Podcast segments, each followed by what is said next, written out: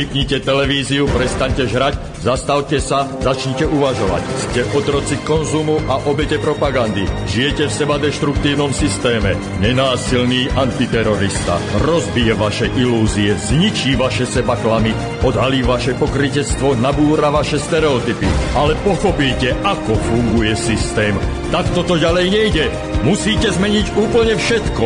Začnite sebou, začnite dnes. Zajtra je neskoro. Nenásilný antiterorista. My sme jedno a preto Subham Astu Sarvajagatam.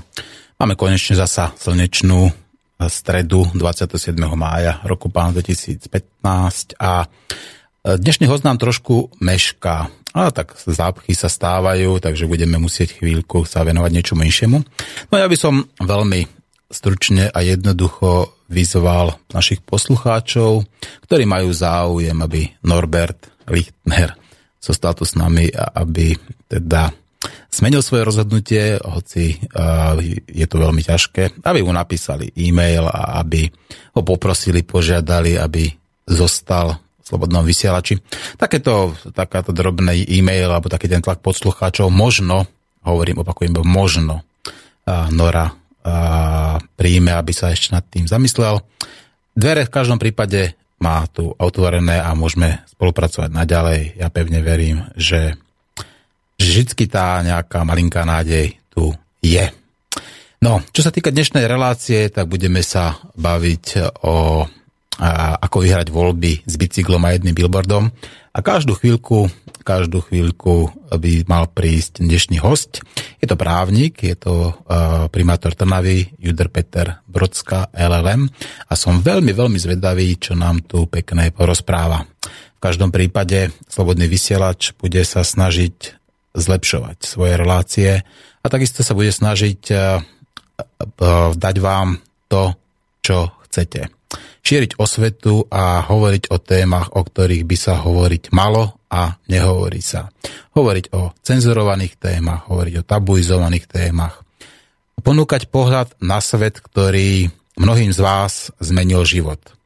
A skutočne to tak je, pretože aj teraz tu boli niektorí hostia, ktorí vraveli, že počúvanie slobodného vysielača ich primelo zamyslieť sa a skutočne zmeniť samého seba a to je presne tá cesta, ktorú potrebujeme, aby ste sa ňou vydali.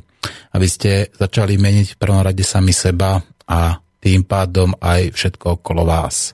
Pretože už vieme aj na základe rôznych uh, hostí, ktorí sú z vedeckého, uh, uh, ktorí sú vedci, alebo ktorí sú povedzme spisovatelia, ktorí sú povedzme duchovne založení, že Žijeme v upadajúcej spoločnosti a žijeme v seba deštruktívnom systéme. Žijeme lži, žijeme v seba ilúziách, v seba klamoch, stereotypoch. A sme, bohužiaľ, všetci pokrytci. Sme tzv., jak to napísal, slušní pokrytci, pretože tvárime sa, že je všetko v poriadku a pritom v krčmách nadávame na všetko možné, každý máme nejaké problémy. Tvárime sa, že tak to je to dobré a že si užívame, že máme plné brucha, ale nemyslíme na zajtrajšok, nemyslíme na ďalšie generácie, nemyslíme na to, čo prinesie budúcnosť. O budúcnosti sme hovorili včera. Včera sme tu mali predseda, predsedu Slovenskej futurologickej spoločnosti Ladislava Hohoša, pána docenta Ladislava Hohoša, ktorý nám povedal teda, že predtým týždeň, pardon, predtým deň nám hovoril aj pán doktor Alexander Áč, že nás môžu čakať veľmi zlé roky. Takže aby sme sa tomu vyhli, tak musíme sa dokázať zjednotiť, musíme dokázať nájsť to spoločné, čo nás spája. A ako som to už možno naznačil, čaká nás asi poctivá, neriadená a pevne verím, že nenásilná revolúcia. Kedy, kde, ťažko povedať. Túto otázku som podal, dal aj pánovi docentovi Hohošovi, ale je to skutočne ťažko predpovedateľné, pretože v prvom rade záleží na vás. Záleží na tom, kedy dosiahneme to kritické množstvo a kedy to kritické množstvo ľudí bude spojených. Obrovskou výhodou je to, že tí, ktorí nám tu vládnu, to 1%, ktoré bolo aj na tom parlamente nastriekané, nikdy, opakujem, nikdy nemôže získať to kritické množstvo. Naopak, keďže nás je teda tých 99%, tak my to kritické množstvo môžeme získať rýchlo. A to kritické množstvo ľudí, ktorí sú spojení a ktorí spolupracujú a zdieľajú spoločné hodnoty, ktoré povedzme nie sú založené na peniazoch a ktorí neveria peniazom, ktorých viera je silnejšia ako súčasné zákony. Ja si myslím, že to už je. Ale bohužiaľ, vďaka tej fragmentácii spoločnosti a vďaka mass médiám, tak títo ľudia ešte stále nie sú pospájaní. V každom prípade čas pracuje proti nám, pretože ten rozbehnutý buldozer, ktorý tu máme a tento seba deštruktívny systém ešte, ešte pár rokov a kľudne poviem aj pár desiatok rokov ešte bude válcovať všetko a ničí všetko okolo nás. Vrátanie vody, vzduchu, prírody a teda aj našej spoločnosti ako takej.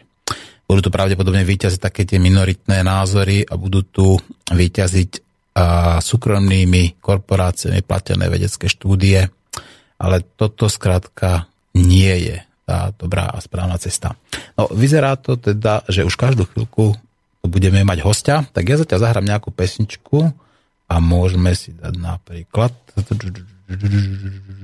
dáme si toto tu a potom budeme vysielať ďalej.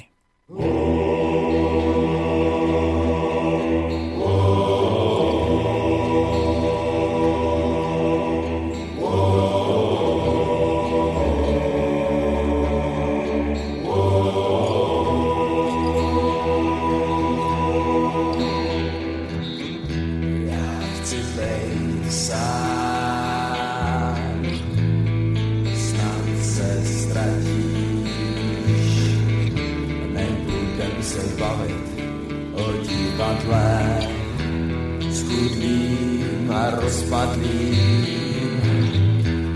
Chci zůstat utajen, vzpomínka z loňských dotyků. Viděl jsem čistý nebe nad stromy, svítilo slunce, bylo po dešti.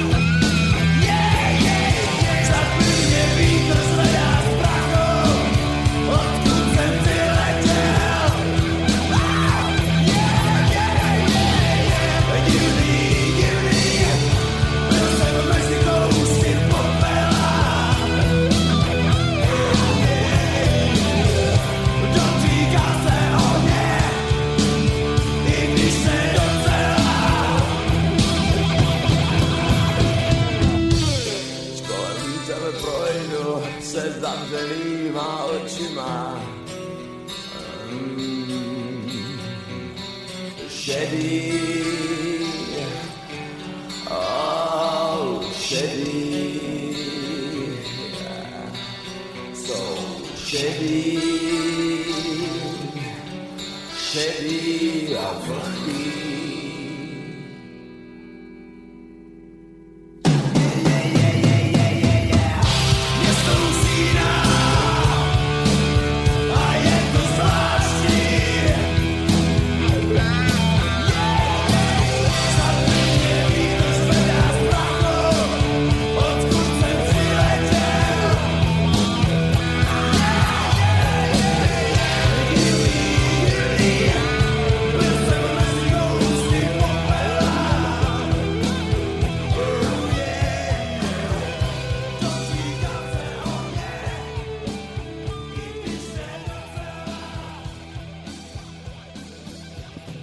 Takže dotýkam sa ohňa a aj my sa možno budeme tak trošku teda dotýkať ohňa, pretože už náš vzácny host dorazil, tá zapcha trošku zdržala a napriek tomu sa asi nejakými možno myšičkami alebo svojou trpezlivosťou dopracoval až sem a ja by som chcel privítať dnes v éteri Slobodného vysielača relácie nenásilný antiterorista pána Juder Petra Brodsku, LLM.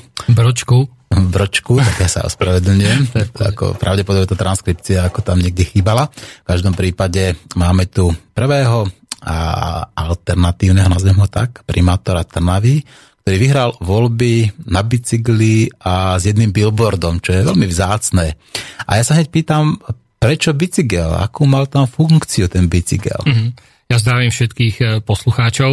Ono je to tak veľmi zjednodušene povedané, lebo Chápem, že niekto, kto nie je stenami, mal možno uh, väčší problém sledovať tie aktivity, ale oni kontinuálne trvali niekoľko rokov. Mm-hmm. Ale to, čo najviac rezonovalo v médiách, bol práve ten jeden billboard a práve ten bicykel. A ono podstate je možno v tom, že je to veľmi prozaické. Ja mám síce vodičák, ale mám najazdených asi 30 kilometrov mm-hmm. od svojich 18, takže drjú väčšinu prepravy v rámci mesta riešim na bicykli.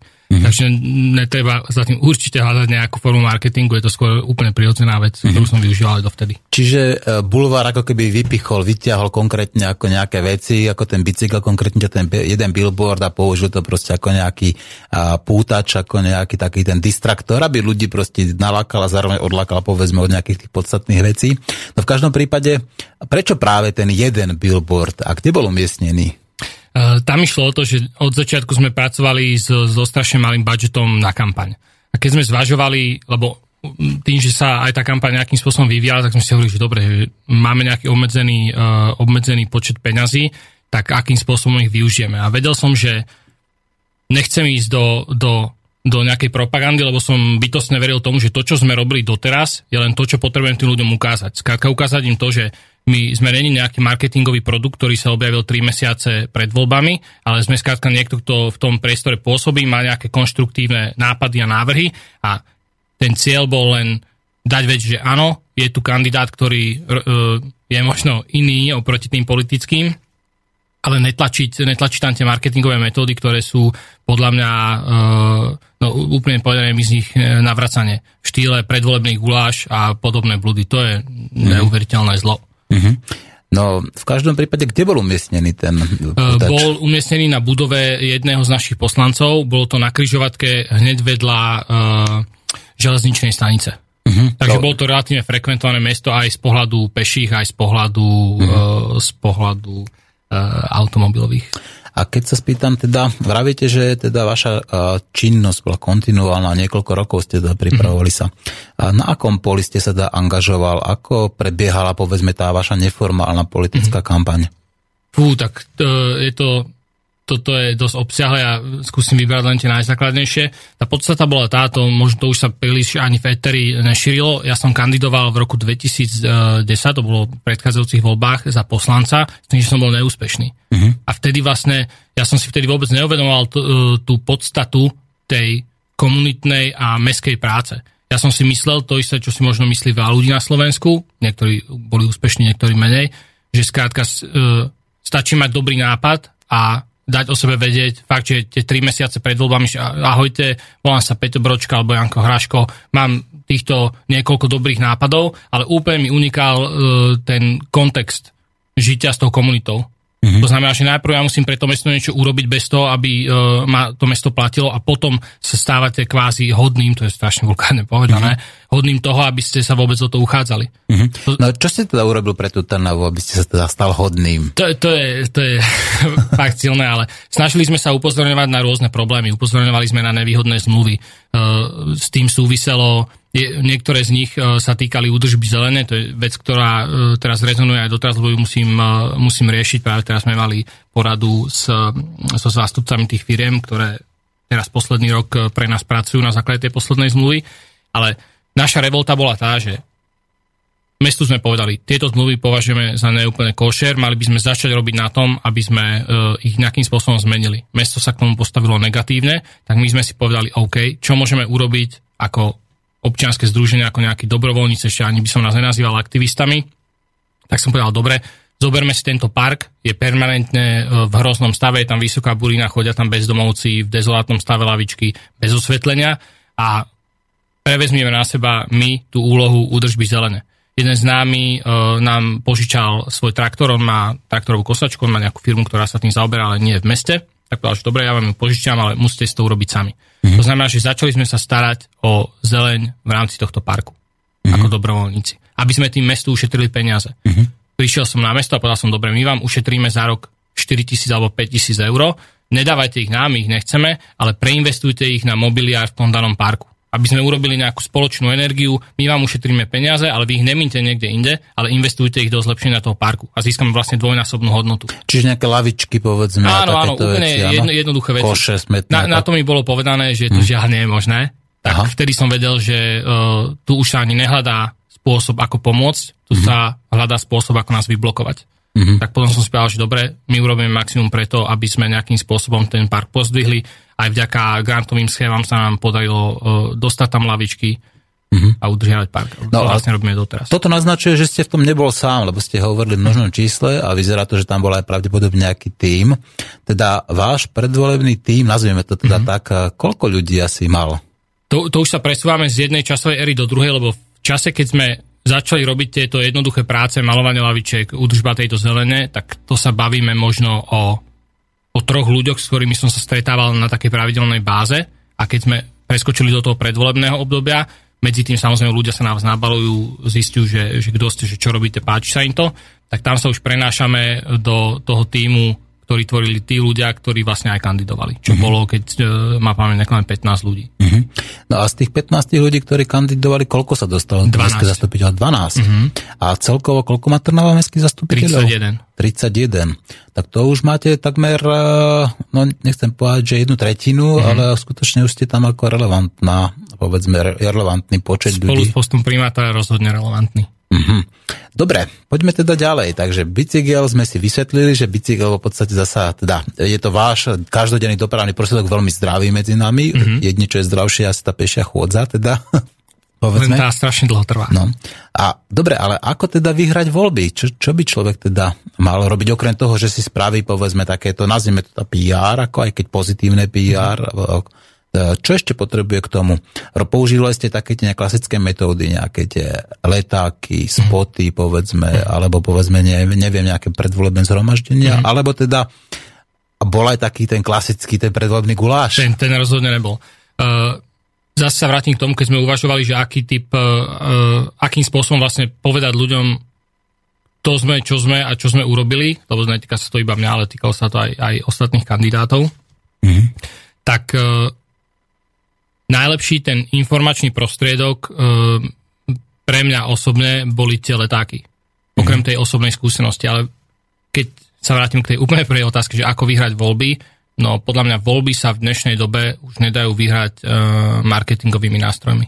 Vy nemôžete Počkajte, vytvoriť... Vy teraz myslíte marketing nástroje, viete, ako chcem, tie štandardné? Takto, chcem tým povedať to, že vytvoriť zo dňa na deň nejaký marketingový produkt a mm-hmm. ponúkať ho ľudím ako zástupcu občanov a z, um, niekoho relevantného, kto nemá ale žiadnu históriu, je podľa mňa nonsens. A ja neverím tomu, mm. že toto je, toto je možné. Mm-hmm. No, ľudia sú jednoznačne ako otrávení a vidíme to napríklad na tej volebnej účasti do, toho, do tých eurovolieb išlo nejakých 13-13,5% ľudí. To znamená, ja hovorím, že voliť bolo 100% ľudí, pretože aj neísť mm. voliť je voľba.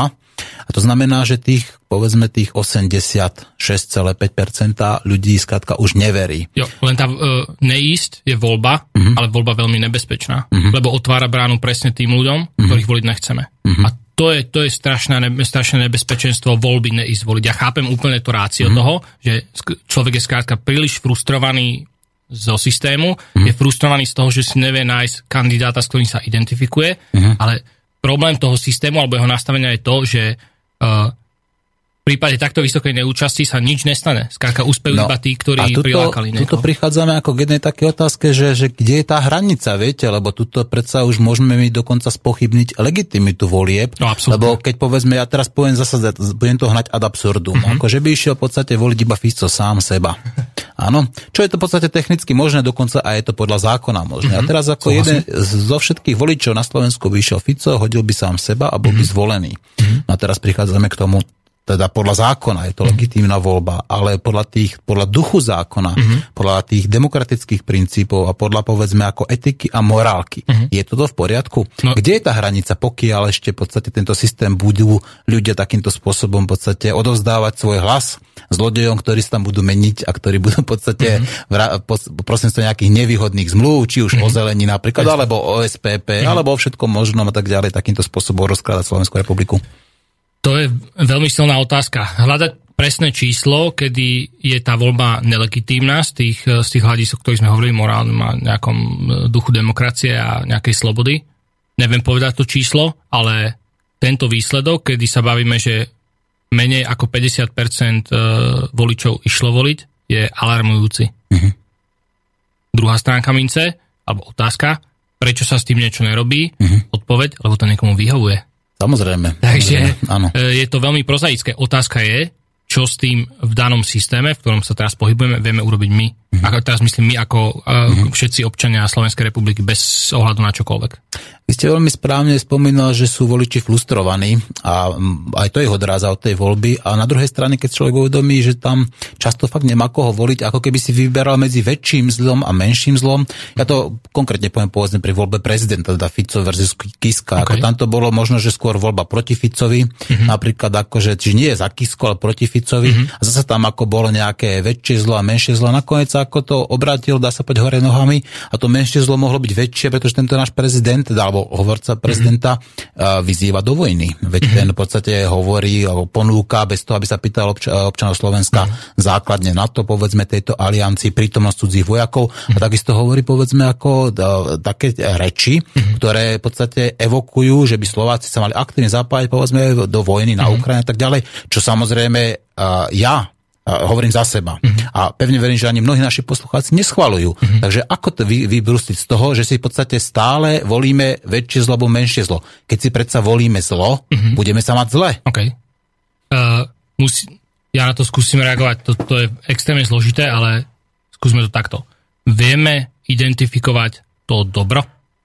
No, otázka dobre položená. No tak podľa mňa vieme. Tak mm-hmm. máme tu samozrejme alternatívy. Napríklad ako, ja by som, keby som mal povedať eh, dobro, tak povedal by som áno, tuto máme dobrého primátora, mm-hmm. už len preto, že išiel na to netradičnou formou, že išiel bez nejakej takej tej ohlupujúcej billboardovej reklamy, mm-hmm. to, že už konkrétne niečo pozitívne spravil pre tú Trnavu, to, že povedzme išiel hneď eh, búchať po tej korupcii, ktorá mm-hmm. tu je všade prítomná a ktorá v tomto systéme bude vždy. Jasne. Takže to je inherentná súčasť tohto systému. Čiže áno, vieme identifikovať dobro a dobro sú v podstate ľudia, ktorí v podstate uznávajú povedzme nejaké tie morál, morálne princípy, etické princípy, ktorí nie sú povedzme namočení v tých korupčných kázach, alebo ktorí napríklad aj nepodnikajú, ktorí nie sú kúpiteľní, ktorí majú skatka nejakú tú, ten duchovný rozmer, ktorí majú povedzme iný rebríček hodnôt, že nie sú tam povedzme tá moc alebo tie peniaze na tých najvyšších, na tých najvyšších miestach. Takže toto je podľa mňa dobro. A nie takí tí povedzme sociálne úspešní psychopati a sociopati. Správne a ja týmto vyzývam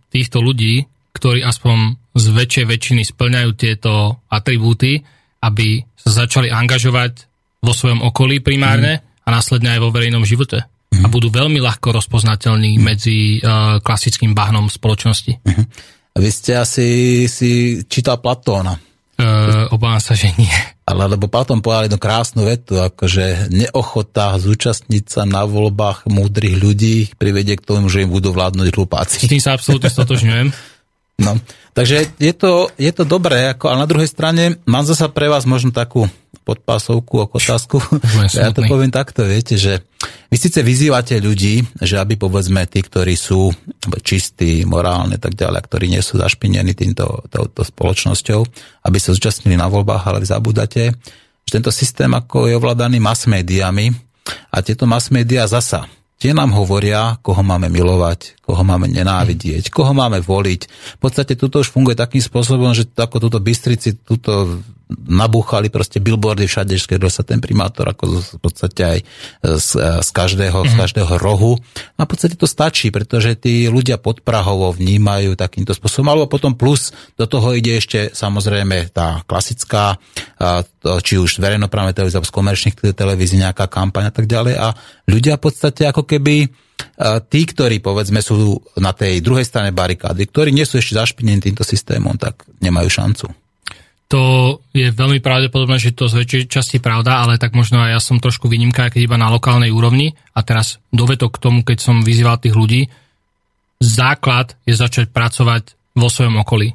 Keď mm-hmm. som identifikovaný s tým, že áno, toto je môj cieľ, tak treba v prvom rade začať od seba, to je jasné, ale hneď následne treba začať pracovať vo svojom okolí mm-hmm. a šíriť nejakým spôsobom tú pozitívnu energiu akéhokoľvek pokroku mm-hmm. alebo nejakej očisty. Mm-hmm. Ja som, som si plne vedomý toho, a, a ešte sa vrátim úplne na začiatok, napríklad, to je aj možno otázka do Eteru.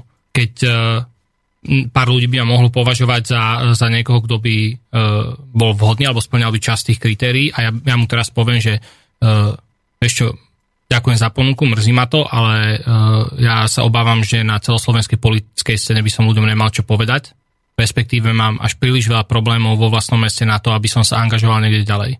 A on mi povie, čo keby mi povedal, že je to z mojej strany nezodpovednosť. Mm. Takže ja skutočne uh, si myslím, že to, čo som povedal, presne vystihuje to, čo si myslím. Mm-hmm. Že skrátka nemám záujem o ten vyšší level, lebo je pre mňa natoľko neprehľadný, m, natoľko temný, mm-hmm. že ozaj neviem, čo by som mu mohol ponúknuť. No, ja osobne tiež si myslím, že v podstate tie komunálne voľby majú z hľadiska všetkých tých volieb, ktoré tu máme, najväčší zmysel. Jednoznačne najväčší, pretože tam je pravdepodobnosť, že človek akože pozná toho kandidáta, či už osobne, alebo prostredne, povedzme nie osobne, ale tako sprostredkovanie cez jeho prácu, pretože predsa len, keď je to malá dedina, áno, malá obec, tak tam samozrejme je obrovská pravdepodobnosť, že sa poznajú všetci, alebo mesta ešte ako také, tak tam tá pravdepodobnosť je. Ale potom tie ostatné voľby, to znamená parlamentné voľby, prezidentské voľby alebo eurovoľby, tak tam skutočne, tak tam volíme iba nejaké e, tváre, ktoré v podstate poznáme iba z médií alebo z plagátov a často samozrejme máme vytvorený falošný obraz týmito médiami o týchto ľuďoch. No a potom to tak dopadá, ako to tu dopadá, že v podstate ten parlament, ako som x krát povedal, v podstate tam sa mení stále ako nejaká klika, kde sa po voľbách parlament prefarbí nejakou inou farbou, z modrej povedzme na červenú kúpi sa nový nábytok, ten sa vyhadzí sa starý a krádne sa ďalej. Pripravujú sa zákony tak, aby to tie krádeže boli legálne a takýmto spôsobom to pokračuje. A na tej komunálnej úrovni ja predpokladám, že to nie je oveľa lepšie, ale na druhej strane tam je zasa taká možnosť, že práve že sa tam môže dostať človek, ktorý práve tak, ako vy ste ten krásny príklad, že ktorý povedzme to svojou drobnou prácou a povedzme takým tým pozitívnym myslením a tou pozitívnym príkladom, ako pri, príjme tých ľudí, aby skutočne sa rozhodli a dali mu povedzme šancu. Takže a práve preto ste tu. Sú, tak ešte raz ďakujem za pozvanie. Súhlasím s tým a môžem potvrdiť, že prostredie tej samozprávy je oveľa ľahšie uchopiteľné. Uh-huh. Keď si predstavím, uh, z čoho sa zhruba skladá môj deň a akým spôsobom, aké množstvo agent mám nejakým spôsobom na starosti, alebo mal by som ich mať uh, plne pod kontrolou, tak si nedokážem predstaviť ten uh, celoslovenský level, tú, tú úplne hornú úroveň. Tam to musí byť nepredstaviteľný chaos. Takže mm. vráťme sa k tomu.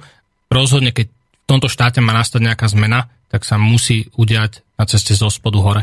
Áno, Opačným áno. spôsobom je to skôr náhodile. A mohlo mm. by sa ešte veľa období stať, že to nebude presne to, čo očakávame. Mm-hmm. Aj keď, zase druhá strana mince, nikdy to nebude niečo, čo očakávajú všetci. Áno, tak uh, nevytvoríme nikdy dokonalú spoločnosť, to teda by sme si klamali, to by bol jeden z tých seba klamov, ale na druhej strane so súčasnými technológiami, so súčasnými poznatkami, so súčasnými, povedzme, ako v tej našej sociálnej štruktúre. Už teraz vieme, že vieme tú spoločnosť spraviť o 100% lepšiu. Spýtam sa vás, chodili ste aj na osobné stretnutia s voličmi, alebo takto chodili ste po barákoch, povedzme, alebo podpisovali niekde na ulici, povedzme nejaké tie petičné mm-hmm, petície. Tak. V rámci získavania podpisov tam uh, myslím, že uh, ten typ kampane sa volá door to door. To znamená, mm-hmm. že vy vlastne obchádzate tých ľudí v, uh, vo svojom obvode a buď im teda predstavíte nejakým spôsobom seba, pokiaľ vás ešte nepoznajú, alebo uh, im predstavíte ten program, s ktorým do toho idete.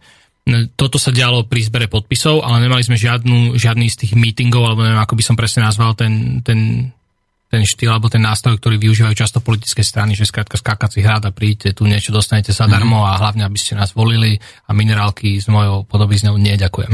Mm-hmm. To, je, to je to isté, čo je guláš. To je mm-hmm. proste blúd, to je oblbovanie, je to nezmysel. Mm-hmm. A ľudia sú na to alergickí. No, Niektorí už sú to čas, povedzme, ale časti ako ten gulášik radi dajú. Na druhej strane teraz vidíme, že tá predvolebná kampaň už prebieha a vidíme napríklad, že tuto sú už nejaké sociálne balíčky a cestovanie pre dôchodcov a študentov zdarma. Samozrejme, veď tie, je to z tých peňazí spoločných.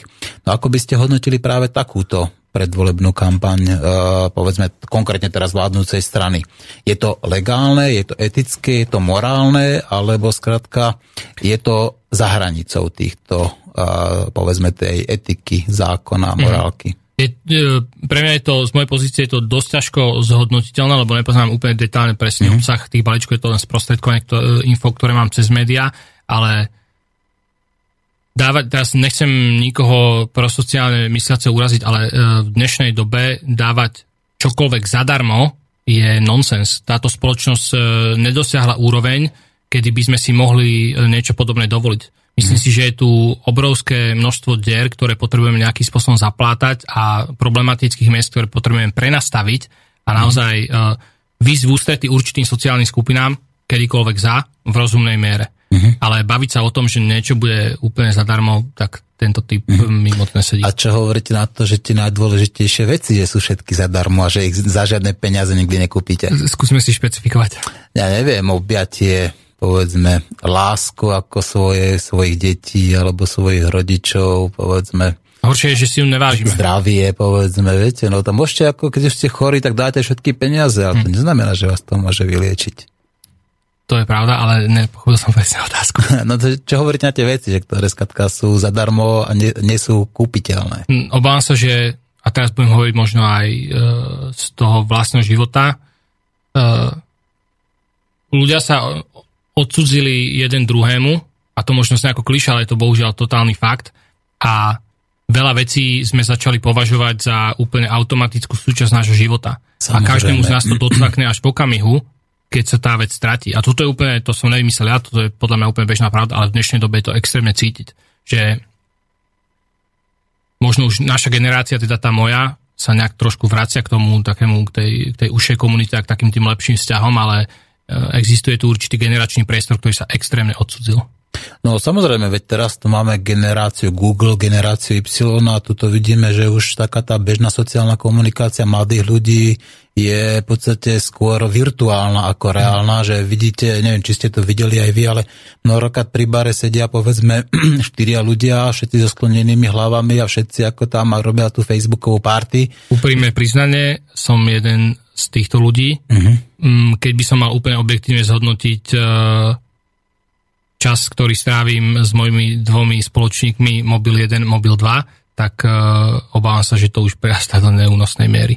To znamená, že myslím, že viacerí by sme si mali dať pozor na to, koľko času trávime vo virtuálnom svete a koľko v reálnom. A to mm. sme ešte iba na začiatku, to pokiaľ sa nič extrémne nestane, sme iba na začiatku virtuálneho veku, v tom mm-hmm. skutočnom ponímaní. Viete, čo povedal Einstein práve o takejto generácii? Neviem, ale rád si vypočujem. No, ja, ja to neviem, či to budem povedať presne, ale povedal, že keď eh, stratíme v podstate svoje schopnosti komunikovať a nahradíme ich tými virtuálnymi, takže nám bude vládnuť generácia idiotov. Asi takto mm-hmm. veľmi voľne, voľne povedané. On možno ešte vtedy uh, neúplne videl tie možnosti tej, tej virtuality, lebo tá virtualita môže nadobudnúť ešte niekoľko veľmi zaujímavých rozmerov ano. a tie môžu dokonca tú komunikáciu obohatiť. No, asi viem, kam mierite, ale v súčasnosti, teda tá naša súčasná tá virtuálna realita, tak je to neplnohodnotná komunikácia. Absolutne, absolútne. Čiže e, chýbajú tam tie iné rozmery. No a o tej, ktoré hovoríte, tak predpokladám, že už hovoríte o kvantových počítačoch, lebo to je asi pravdepodobne jediné, ako čo by mohlo plnohodnotne ako nahradiť túto uh, našu neviem, komunikáciu. Neviem presne uh, technologicky to popísať, ale jedna z tých dimenzií je emočná dimenzia. Je to um, veľmi jednoducho, teraz už to zaváňa extrémom, ale uh, je to zdieľanie myšlienok na nejakej vyššej úrovni. Lebo teraz zdieľam mm. text, ktorý si každý z nás prenesie mm. pomocou emotikonov a nejakých ďalších vecí a priradi si mm. k nemu emóciu, ale nie je to spoločné prežívanie. Mm. Okamih, kedy uh, spoločnosť alebo komunita väčšia alebo menšia bude schopná spoločného prežívania aj na emočnej mm. alebo citovej úrovni, myslím si, že sa mm. vyrieši hneď niekoľko vážnych problémov tejto spoločnosti. Ako by ste teda, ja sa spýtam teda inak teda keby ste mal niekomu da poslať pusu, povedzme tú virtuálnu, alebo nejaký reálny bosk, teda mm-hmm. povedzme taký ten klasický, ako nejaký francúz, ako vy, vidíte tam ten rozdiel? Uh, te, teraz určite, ale v tom ďalšom leveli mm-hmm. um, už nebudeme odkázaní, a to je zase extrémne futurum, ale už nebudeme odkázaní na ten fyziologický prejav, respektíve on sa dostaví automaticky. Respektíve iba uh, otlačok jeho prežívania uh, pomocou našej mysle, alebo mozgu, alebo neviem, ako by som to presne nazval. Mm-hmm. Nie som zase neurolog. Mm-hmm. A vy sa zaujímate tak trošku ako, e, povedzme, tieto moderné technológie, lebo podľa toho, čo ako hovoríte, ako keby ste trošku predpovedali budúcnosť. Mm-hmm. Ja som tu mal z okolností včera predsedu Slovenskej futurologickej spoločnosti, mm-hmm. pána docenta doktora Ladislava Hohoša a predtým som mal zasa z Centra pre výskum globálnej zmeny pána doktora Alexandra Áča, kde sme sa bavili teda o budúcnosti. Mm-hmm pán Alexander Ráč videl tú budúcnosť zle, čakajú uh-huh. nás tu ako ťažké roky, mhm. pretože tie konflikty a tak ďalej eskalujú, v podstate tá, a, tá nerovnosť sa rozširuje, uh-huh. vidíme tie lži z tých televízií z týchto, povedzme, z tých rádií, ako uh-huh. pribúdajú, propaganda funguje ďalej pán a pán docent Hohoša sa hovoril ako o tej zmene, také, že tu samozrejme musí prísť nielen povedzme taká tá sociálna zmena, ale že aj tá technológia v podstate je tu kvôli tomu, aby robila nezamestnaných ľudí okay. a nie, aby v podstate okay. ľudia pracovali mm. viacej a aby mali dve, tri roboty, ale, ako, ale aby v podstate ľudia nemuseli pracovať, veď máme práve preto tú mechanizáciu, automatizáciu, povedzme tieto technologické výdobytky, aby sme si uľahčili prácu, aby ľudia nemuseli mm. pracovať. Nie? Poviem, poviem to takto. Budúcnosť je svetlá, ale nie pre všetkých. Mm a to súvisí so všetkým, eh, čo tu teraz odznelo. Uh-huh. Bude sa eh, jednoznačne rozširovať eh, tá priepasť medzi tým, ktorí majú prístup k zdrojom a technológiám na najvyššej úrovni uh-huh. a k mhm. tým ľuďom, ktorí ostanú tam, kde tomu môžeme hovoriť stredovek, niekde dokonca až právek. Uh-huh. Vy hovoríte teda, že ako to, to, tým potom ako keby ste povedali, že tu máme tú modernú otrokárskú spoločnosť. Určitým spôsobom je tento systém mm, dobrovoľnou neslobodou? Dobrovoľnou neslobodou? Tak ľudia, ľudia nevedia, takto, ako to povedal GT. Uh, nikto nie je viac zotrčený ako ten, kto si falošne myslí, že žije v slobode. OK, je veľa ľudí, ktorí si falošne myslia, že žijú v slobode, mm-hmm. ale aj tí ľudia, ktorí si uvedomujú, že asi sú neslobodní a nič s tým neurobia, to mne len hovorí, že to robia dobrovoľne. A mhm. robia to to, toto je strašná už filozofia.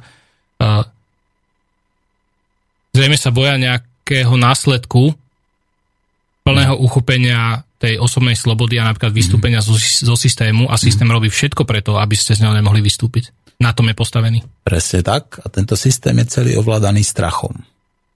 Je to jeden z veľmi silných nástrojov. máte strach z polície, strach zo súdov, strach z politikov, strach z armády, strach, že prídete o zamestnanie, strach o, o rodinu, o zdravie a tak ďalej.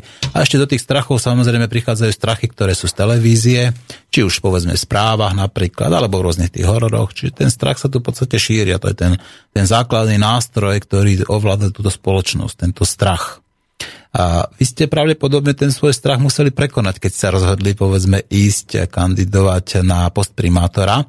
A Trnava bola dlhodobo baštou KDH, dobre si to pamätám?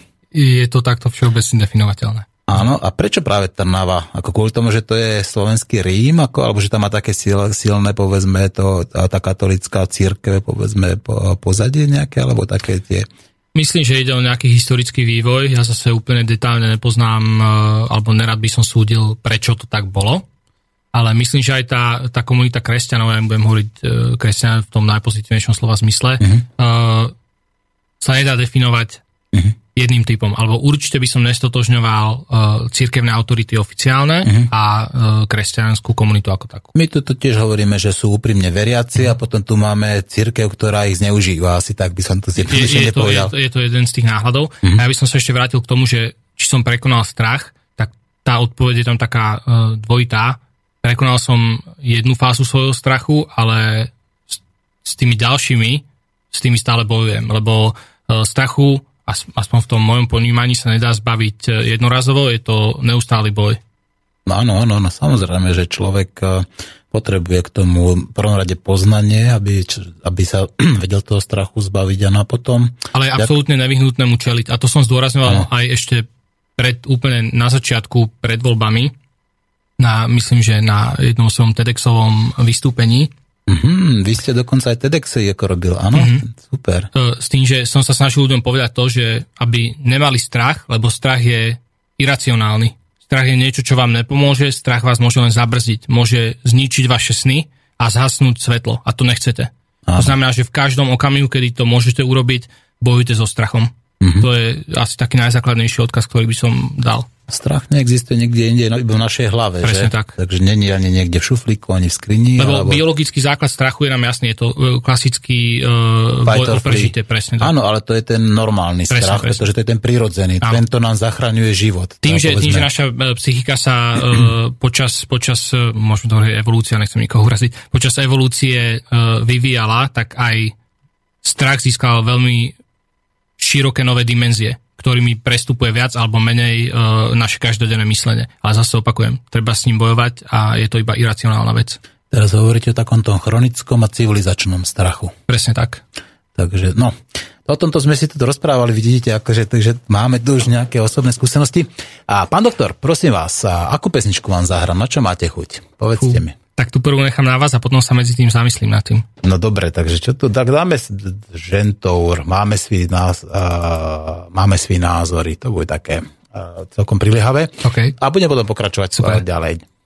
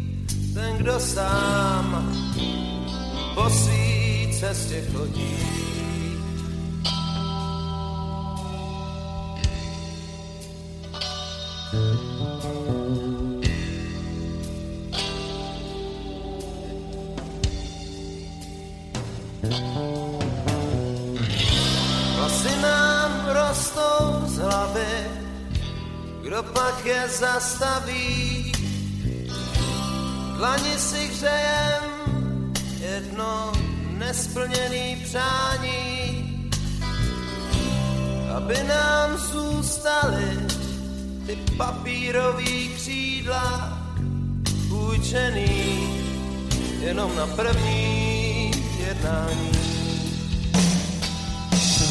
Máme svý názory, máme svý vlastní cíle navzdory, máme sny a právo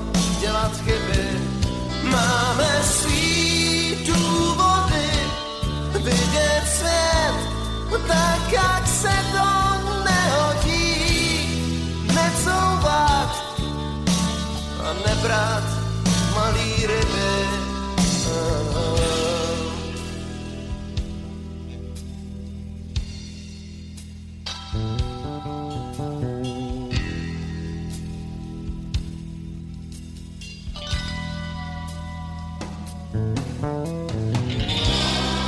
Špatně jsem pozdravil a abych to napravil, popřál jsem generálům mír a pokoj v zemi. Když mám být vojákem, tak vojákem lásky totálním nasazení.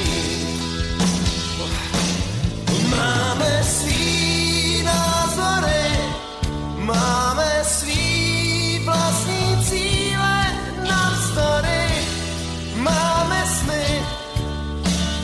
právo dělat chyby. Máme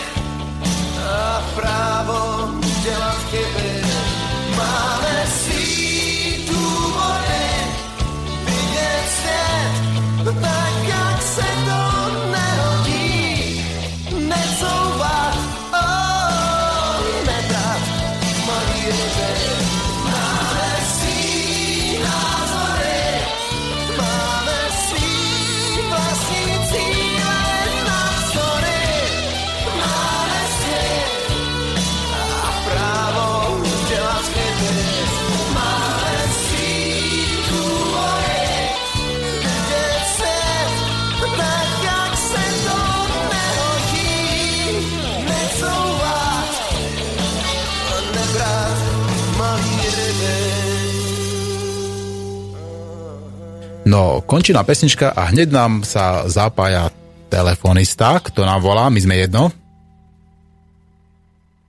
Halo? To je Rado Hinek z Trnavy. Pozdravujem všetkých štúdiu aj teba, Peťo. Čauko. Uh, počúvam túto reláciu len tak uchytkovite som v práci, ale chcel by som sa napriek tomu všetkému spýtať, uh, aj keď ti fandím, ale chcem sa spýtať, uh, ako chceš riešiť tú situáciu s tými dvoma poslancami uh, za lepšiu Trnavu, ktorí tak zvláštnym spôsobom hlasovali, či ich nechceš nejako vyzvať na nejaké zdanie sa poslaneckého mandátu? Jasné. Uh, v prvej fáze ja som popíšem celú tú realitu na tom zastupku. Ja som bol mierne povedané v šoku, vôbec som nechápal, čo ide. Tá podstata bola asi v tom možno pre divákov, ktorí nevedia. Jeden z tých poslancov išiel na WC a povedal tomu druhému, aby za ňo zahlasoval v nejakej e, veci za... Neišlo nič podstatné, ale skrátka urobil to, to znamená, že hlasoval jeden za druhého v jeho neprítomnosti.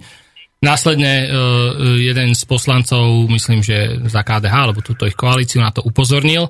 Podstata bola tá, že oni toto nejakým spôsobom nepopreli, ospravedlnili sa. E, ja som s nimi na druhý deň hovoril. Dohoda bola taká, že e, vzajú sa všetkých funkcií, v ktorých sú, myslím, komisie. Jeden bol predseda, druhý podpredseda komisie a Adam bol ešte aj v Mestskej rade. To znamená, že aj z nej sme ho stiahli. KDH, respektíve to zoskupenie, to hneď e, tlačilo do toho, že teda jediná možnosť je vzdanie sa mandátu. Podstata je táto.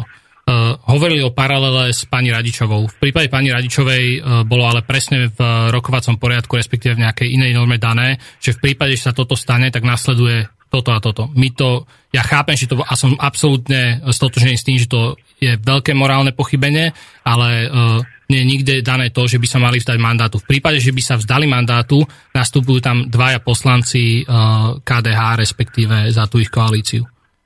A teraz budem úplne otvorený. Uh, je to, bola by to príliš veľká cena za toto začiatočnícke pochybenie. Lebo tam nebol, no, nebol tam nejaký úmysel nejakým spôsobom mestu škodiť, alebo ho nejakým spôsobom, neviem, okradnúť. Ja, ale som si, to znamená, že Nevyzval som ich e, na to, aby sa vzdali mandátu, ale jednoznačne som trval na tom, že sa musia zdať všetkých e, nadštandardných poslaneckých funkcií. To bola taká nejaká nováčikovský prešlap, alebo nejaká ja, ja to takto daň? vnímam, ako bolo to, bolo to extrémne hlúpe, extrémne nezodpovedné. A keď som sa ich pýtal, že jak vôbec došli na tento nápad, tak oni z toho boli sami, sami zmetení.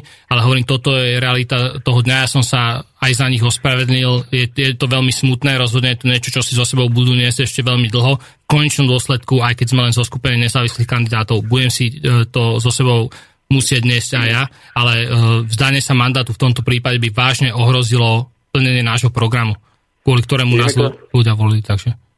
Je mi to jasné, ale podľa toho, čo napísal pán Koponek vo svojom plátku bez rešpektu, mm-hmm. tak eh, vraj to nebolo prvé pochybenie, že vraj to spravili aj na poslednom hlasovaní, ale v opačnom garde. Mm-hmm. O tomto nemám dôkazovú informáciu žiadnu, viem, že prejednávala to mandátová komisia a k plátku pána Kopunka sa vyjadrovať nebudem. To je skôr už na úplne inú inštitúciu, jasné, ktorá by jasné. sa tým mala zaoberať. Mm-hmm. Aj sa bude. No, to ma zaujíma. To. Pán posluchač, máte ešte nejakú inú otázku? Hm, to by bolo asi tak všetko, to som chcel vedieť uh, Petrov postoj k tomu. Uh-huh. Tak veľmi pekne ďakujeme, prajem vám pekne. Díky, rádo, čauko. No, takže toto bol náš prvý telefonujúci. No, čo to je za plátok? Toto to ma zaujíma teda, že ten pána Kopunka, čo, Ke, čo to je to slobodný vysielač, tak ja môžem povedať, že e, si myslím, že ide o propagandistický plátok, ktorý neviem, kým je platený, neobsahuje uh, inzerciu, to znamená, že e, vychádza každý víkend, ide o, um, nazval by som to novinový formát, uh-huh. to, v ktorom v pravidelných intervaloch som na úvodnej, nielen úvodnej strane, vždy v nejakej karikatúre, môžeme si potom ukázať nejaké fotky pre, uh-huh. pre, pre porovnanie E, je plný polopravd, e, články sú ladené do toho, že vlastne som ja a všetci poslanci, e, ktorí kandidovali za náš spoločný program úplne neschopní. Je tam permanentná dehonestácia a prekrúcanie faktov. Mm-hmm. S tým, že vydavateľ pristúpil v niekoľkých vydaniach vyslovene k lživým informáciám, kde mňa obvinil z určitých foriem trestnej činnosti, poviem to tak veľmi zjednodušené. No ste právnik, tak sa asi budete brániť. No to rozhodne. Lebo najprv som to bral tak, že dobre, tak niekto je tu neúspešný kandidát za politickú stranu, mm-hmm. ktorý pracoval predtým v, v miestnom uh, lokálnom denníku, respektíve týždenníku. Uh, je to, pre mňa je to taká nejaká smutná, smutná realita. Beriem to, beriem to ako fakt, najprv som to nechcel vôbec riešiť, lebo uh, nechcem sa nechať zaťahovať do, do, do cudzieho smútku a cudzej nejakej takej proste negatívnej kampane, ale musím si aj nastaviť vlastné hranice. Lebo hm, keď niekto každý víkend môže dať na papier úplne, úplne z cestnosti, tak potom aj verejnosť má, má možno problém rozlišiť, čo je pravda a čo nie je pravda. To znamená, že ja musím zvážiť to, akým spôsobom sa k tomu postavím. Toto je dlhodobý problém na Slovensku a nedieje sa to hmm. iba v takých tých lokálnych plátkoch, ale takto sa v podstate mystifikuje, zavádza spoločnosť aj v tých eh, verejnoprávnych médiách, aj v komerčných médiách. Eh, u nás vystupuje, možno neviete, pán doktor Marman. Mm-hmm. On je univerzitný psychológ z Univerzity Komenskej v Bratislave, ktorý sa práve zaoberá tou masmediálnou manipuláciou. Ale o tom sa dozvieme neskôr, pretože máme tu ďalší telefón od našeho poslucháča, takže dajte si prosím na sluchatka. My sme jedno, počujeme sa? My sme jedno, zdravím vás, pri telefóne. A ty, ahoj. Tak, ako máš otázku Čauko. na hostia? Otázku mám iba dve otázky, ak môžem. Samozrejme. A jedna, jedna je taká, aby som poprosil o tak zaujímať, či, či si host, pán host, či si myslí, alebo či verí v tom, že po voľbách momentálneho stavu, či sa po voľbách mení život aj voličovi, alebo iba, iba zvolenému. Myslíme e, samozprávnu úroveň, konkrétne Trnavu, alebo celoslovenský level? Toto som myslel, že lebo kvázi aj samozpráva je už istým spôsobom politika tak som myslel globálne ako politika. v takom, takom znení. A potom je druhá otázka, tiež nemôžem osreftovať ako úroveň, či už je samozpráva, alebo nejaká, ako si nazvete, vyšší level, či politik musí pozerať televízor. Uh, ja som ho eliminoval zo svojho života už dávnejšie a odporúčam to obzvlášť pri, pri niektorých médiách aj ostatným, lebo je veľmi ťažké selektovať, čo je manipulácia, čo je podsúvanie faktov a čo je realita. A môžeme si zopakovať ešte raz tú prvú otázku, Dík. Uh, otázka zne, že... Či, či sa niečo zmení či, po voľbách? Či vlastne po voľbách sa stále niečo zmení, to je, to je jasný fakt. Ale či sa mení stále iba život tomu zvolenému, alebo či sa niekedy už dospieme aj k tomu, že by sa zmenil teraz život aj tomu voličovi. Uh-huh. Uh, Takýmto spôsobom. Zmení sa, teraz to budem, poviem to úplne všeobecne, to možno aj nebude mať nejakú výpovednú hodnotu, ale uh, zmení sa vždy iba toľko, alebo zmení sa podľa toho, uh, čo zvolíme. A to strašne vulgarizujem teraz a otočím to ešte aj trošku na seba. Uh, z môjho pohľadu mne sa zmenil život extrémne a občas mám pocit, že nie práve k lepšiemu. A to myslím uh, jednak uh, môj súkromný život, ktorý prakticky zanikol a miestami aj môj, môj psychický stav, ktorý, ktorý je tiež veľmi zaujímavý. Lebo to vypätie a to množstvo tých stresových situácií je naozaj oveľa väčšie a človek sa nejakým spôsobom tomu musí prispôsobiť. Ale chápem, kam ty mieríš, mm, vždy to záleží na tom, koho zvolíme. A zase sme uh, naspäť pri tom, čo sme hovorili úplne na začiatku relácie, že uh, či volíme iba menšie zlo, kedy budeme môcť voliť niekoho, komu veríme a do akej miery bude akceptovateľné aj pre ostatných, to je veľmi dôležité. No a ty, Dobre. stačilo? Toto som, sa jasne stačilo. Ďakujem. A Super, díky. Čauko, Pekný deň, ahoj. ahoj. Majte sa, pekný deň. No a máme tu teda aj ďalšiu otázku, ktorú nám píše Rado Zelenaj. A Dobrý deň, pán Bročka, ahoj Martin. Som nadšený odvážnym rozhodnutím pána Bročku vstúpiť do éteru Slobodného vysielača. Na druhej strane, keď je človek úprimný a myslí a robí veci len s najlepším úmyslom, nemá sa prečo obávať postaviť sa pred akúkoľvek konfrontáciu. Gratulujem Slobodnom vysielaču k veľkej politickej rybe, v dobrom slova zmysle. Nech je pán Bročka tým, čím robí a hovorí príkladom pre ostatných, nie len primátorov. Čo vy na to pán Raši a Choma? Toto nám píše s pozdravom Rado Zelenaj.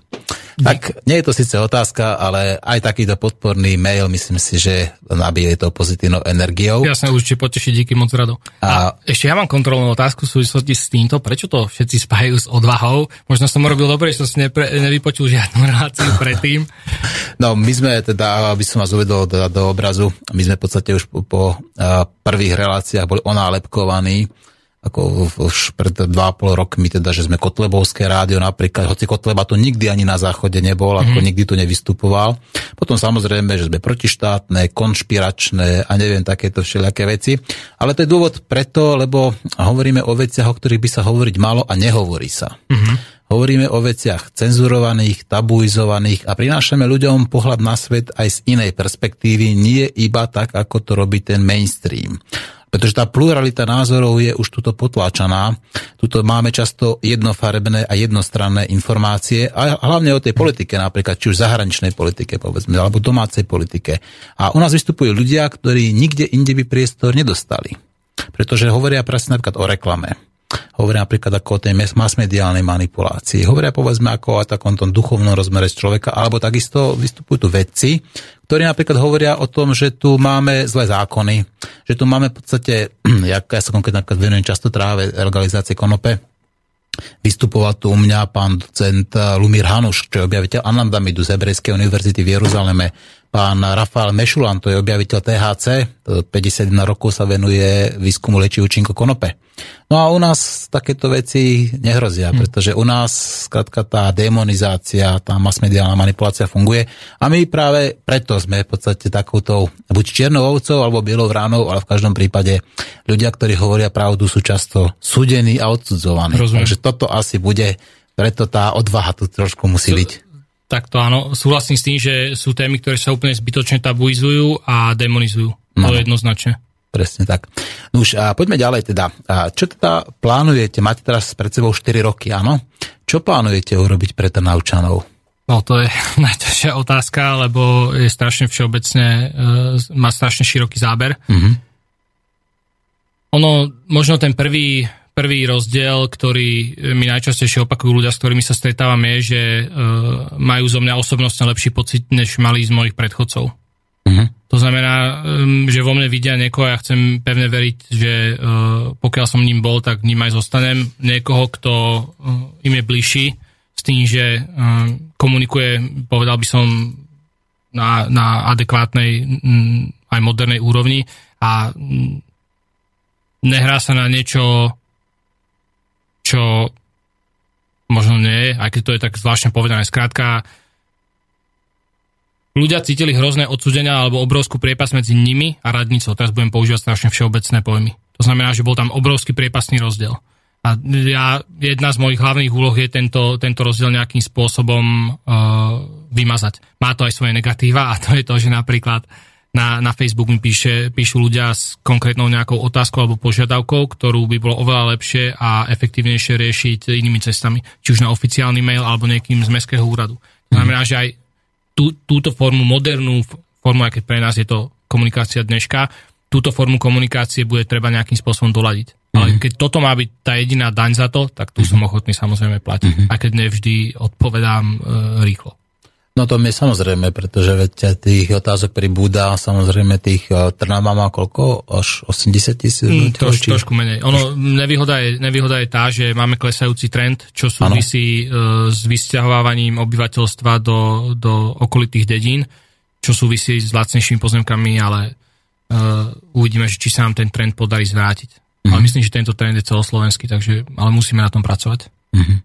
No, to je, na, na jednej strane sa vyľudňuje dedina niekde a na druhej strane sa akoby už tie veľké mesta, akože tam do tých prímeských častí vyľudňujú, ale na druhej strane celé Slovensko sa vyľudňuje, veď Slovensko vymiera. A máte aj nejaký taký pod, povedzme program podpory mladých rodín alebo povedzme viacdetných rodín v Trnave? Plánujete niečo takéto, povedzme? To je silná otázka. Uh, tu by som sa rozhodne spolahol na organizácie, ktoré už s rodinami pracujú a nie, nie, nie je dobré ich označovať iba slovom kresťanské, lebo sú organizácie, ktoré majú kresťanský základ a e, tá podpora rodiny je, je riešená týmto spôsobom, ale e, v tomto netreba robiť rozdiely.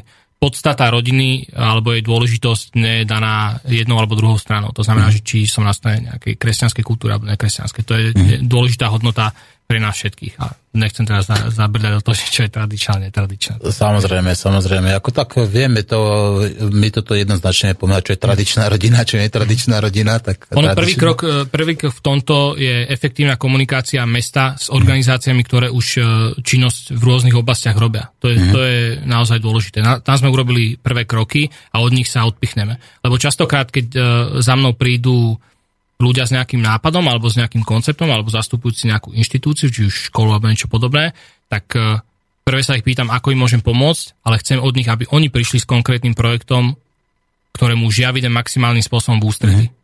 Lebo e, to si myslím, že je ideálny stav, lebo spoliehať sa na mesto, že mesto bude vymýšľať nejaké koncepty v každom type odboru, to nie je úplne šťastné a oveľa efektívnejšie je, keď profesionáli, povedzme z tretieho sektora alebo z iných inštitúcií majú veľmi jasný obraz o možnostiach a mesto im vyjde maximálnym spôsobom v ústrety. Mm-hmm. Toto mi príde ako koncept, ktorý je aj finančne, aj e, časovo mm-hmm. oveľa efektívnejší. Ako je na tom Trnava, čo sa týka finančnej stránky? Máte veľa dlhov? Mm, myslím, že e, pokiaľ ide o, o peniaze, tam sme na tom veľmi dobre aj na celoslovenskom meradle. Rozhodne e, nemáme žiadnu situáciu, ktorá by bola vyslovene krízová.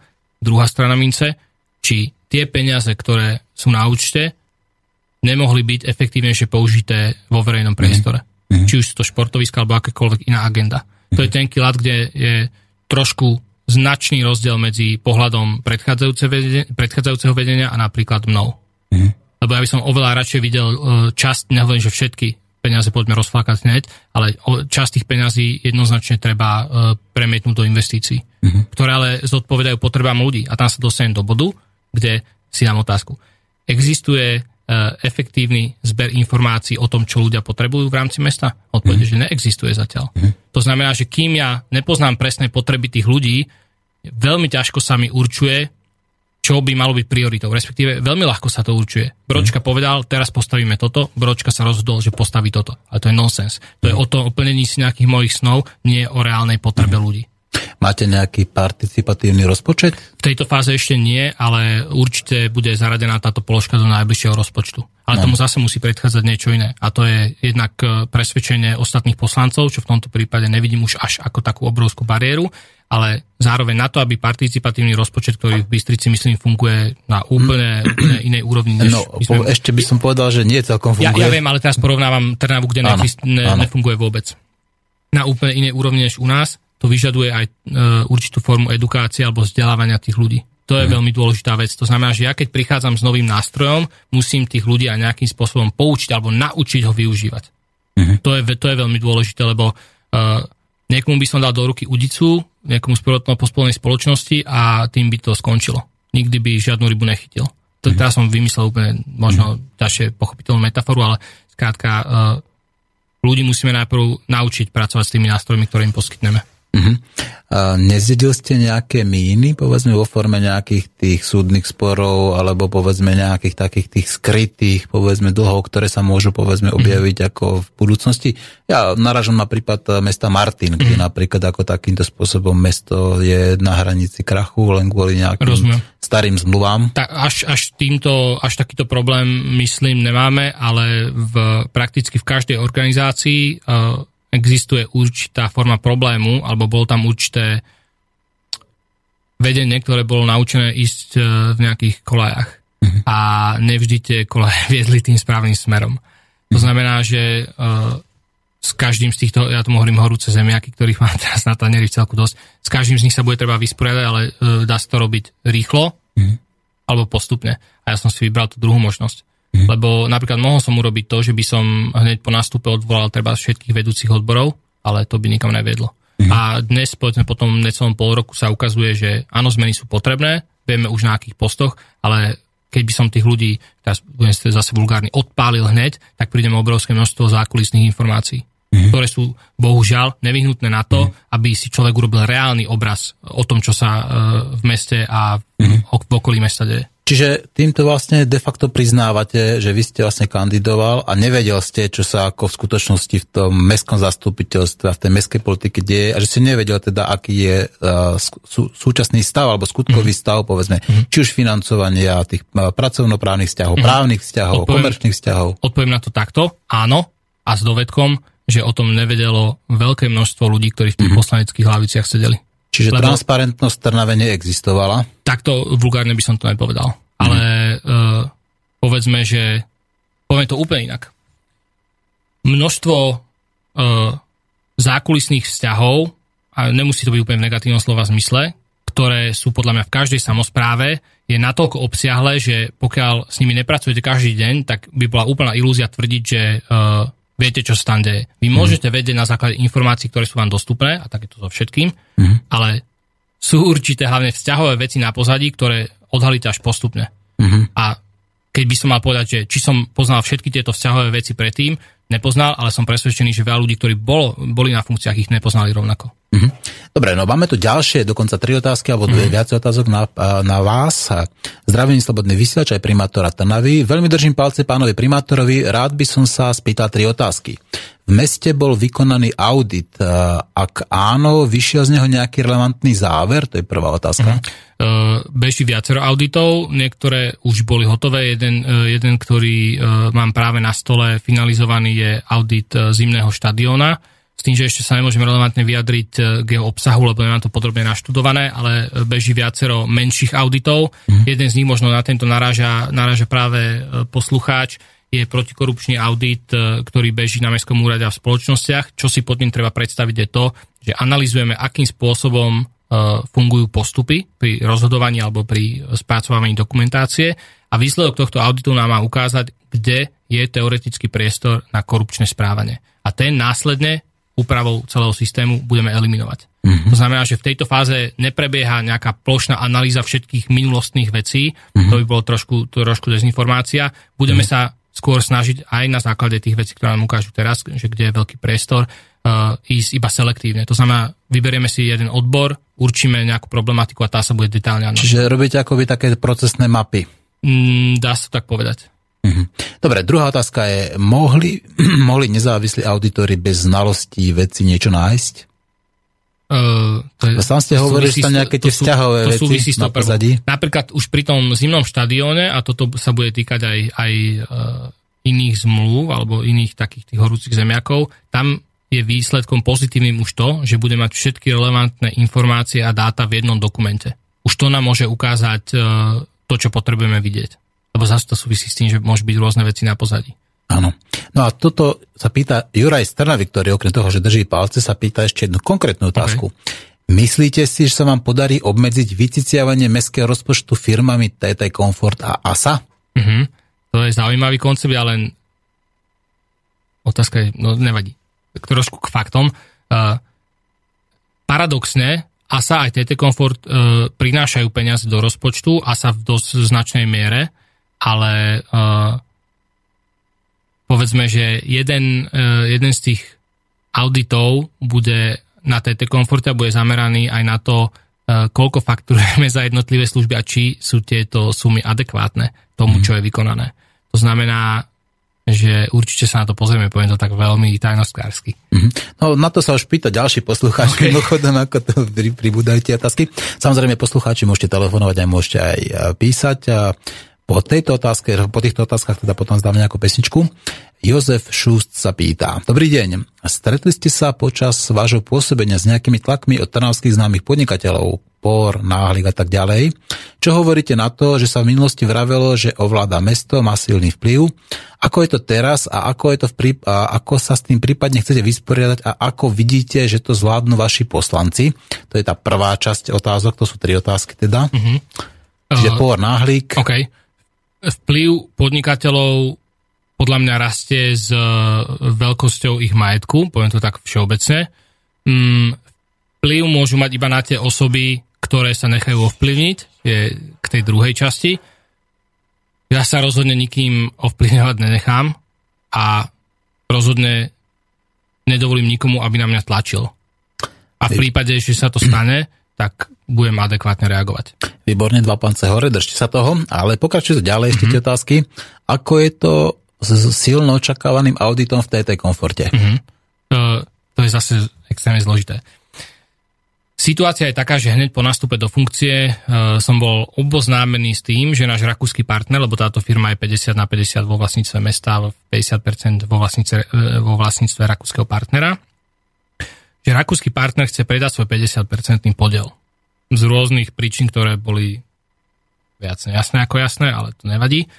To znamená, že oni napríklad nejaký, nejakú formu auditu ako e, súčasť tohto predaja už urobili. Otázka je, koľko chceme investovať my do nejakého kontrolného auditu. Mhm. To znamená- Koľko za to chceli? Ako len tak bajočko, to takto nie je Tam e, e, súťaž ešte len e, beží a oni dokonca neponúkli s konkrétnou sumou e, nič mestu. To znamená, že oni hľadajú akéhokoľvek partnera vo verejnej súťaži, až na európskej úrovni by som to nazval. To znamená, že firma príde, ktorá má záujem, v datarume si môže pozrieť nejaké informácie ohľadom účtovníctva, zmluvných záväzkov, due diligence a tak ďalej a môže navrhnúť nejakú sumu. A mm, tento predaj má, má rôzne fázy, ale podstatné je to, že v ktorejkoľvek fáze mesto môže povedať, že ďakujeme, ale my nesúhlasíme s odpredajom. To znamená, že e, je to nastavené tak, že kedykoľvek môžeme tento predaj zastaviť. To je dobré, tak toto máte aspoň teda nejakú tú záchrannú brzdu. Mhm. No a ešte ďalšia otázka, ešte stále sa pýta Jozef Šusta. Po roka a stále nepadla poriadna hlava a Mhm. nikto nebol vzatý na zodpovednosť. Dočkáme sa? No, to je otázne, že čo považuje uh, kolega za hlavy, ale môžem povedať, že ju bude mesiac veľmi, veľmi zaujímavých personálnych zmien. Aha, takže sa niečo už chystá. No a Určite áno. píše teda, že drží palce a fandí vám. Super, díky moc. Dobre, no ja spomínal som tá pesničku, že zahrám nejakú, tak uh, máte konkrétne na niečo chuť? Mm-hmm. Spomenuli ste si? Môže to byť z akékoľvek produkcie? Uh, no, samozrejme, môže byť z akéhokoľvek, ak, ak budeme mať, no. Mhm. Um, vieme mať niečo od Prodigy? No, pozrieme sa. Či tu máme, čakajte, ja to hneď pozriem.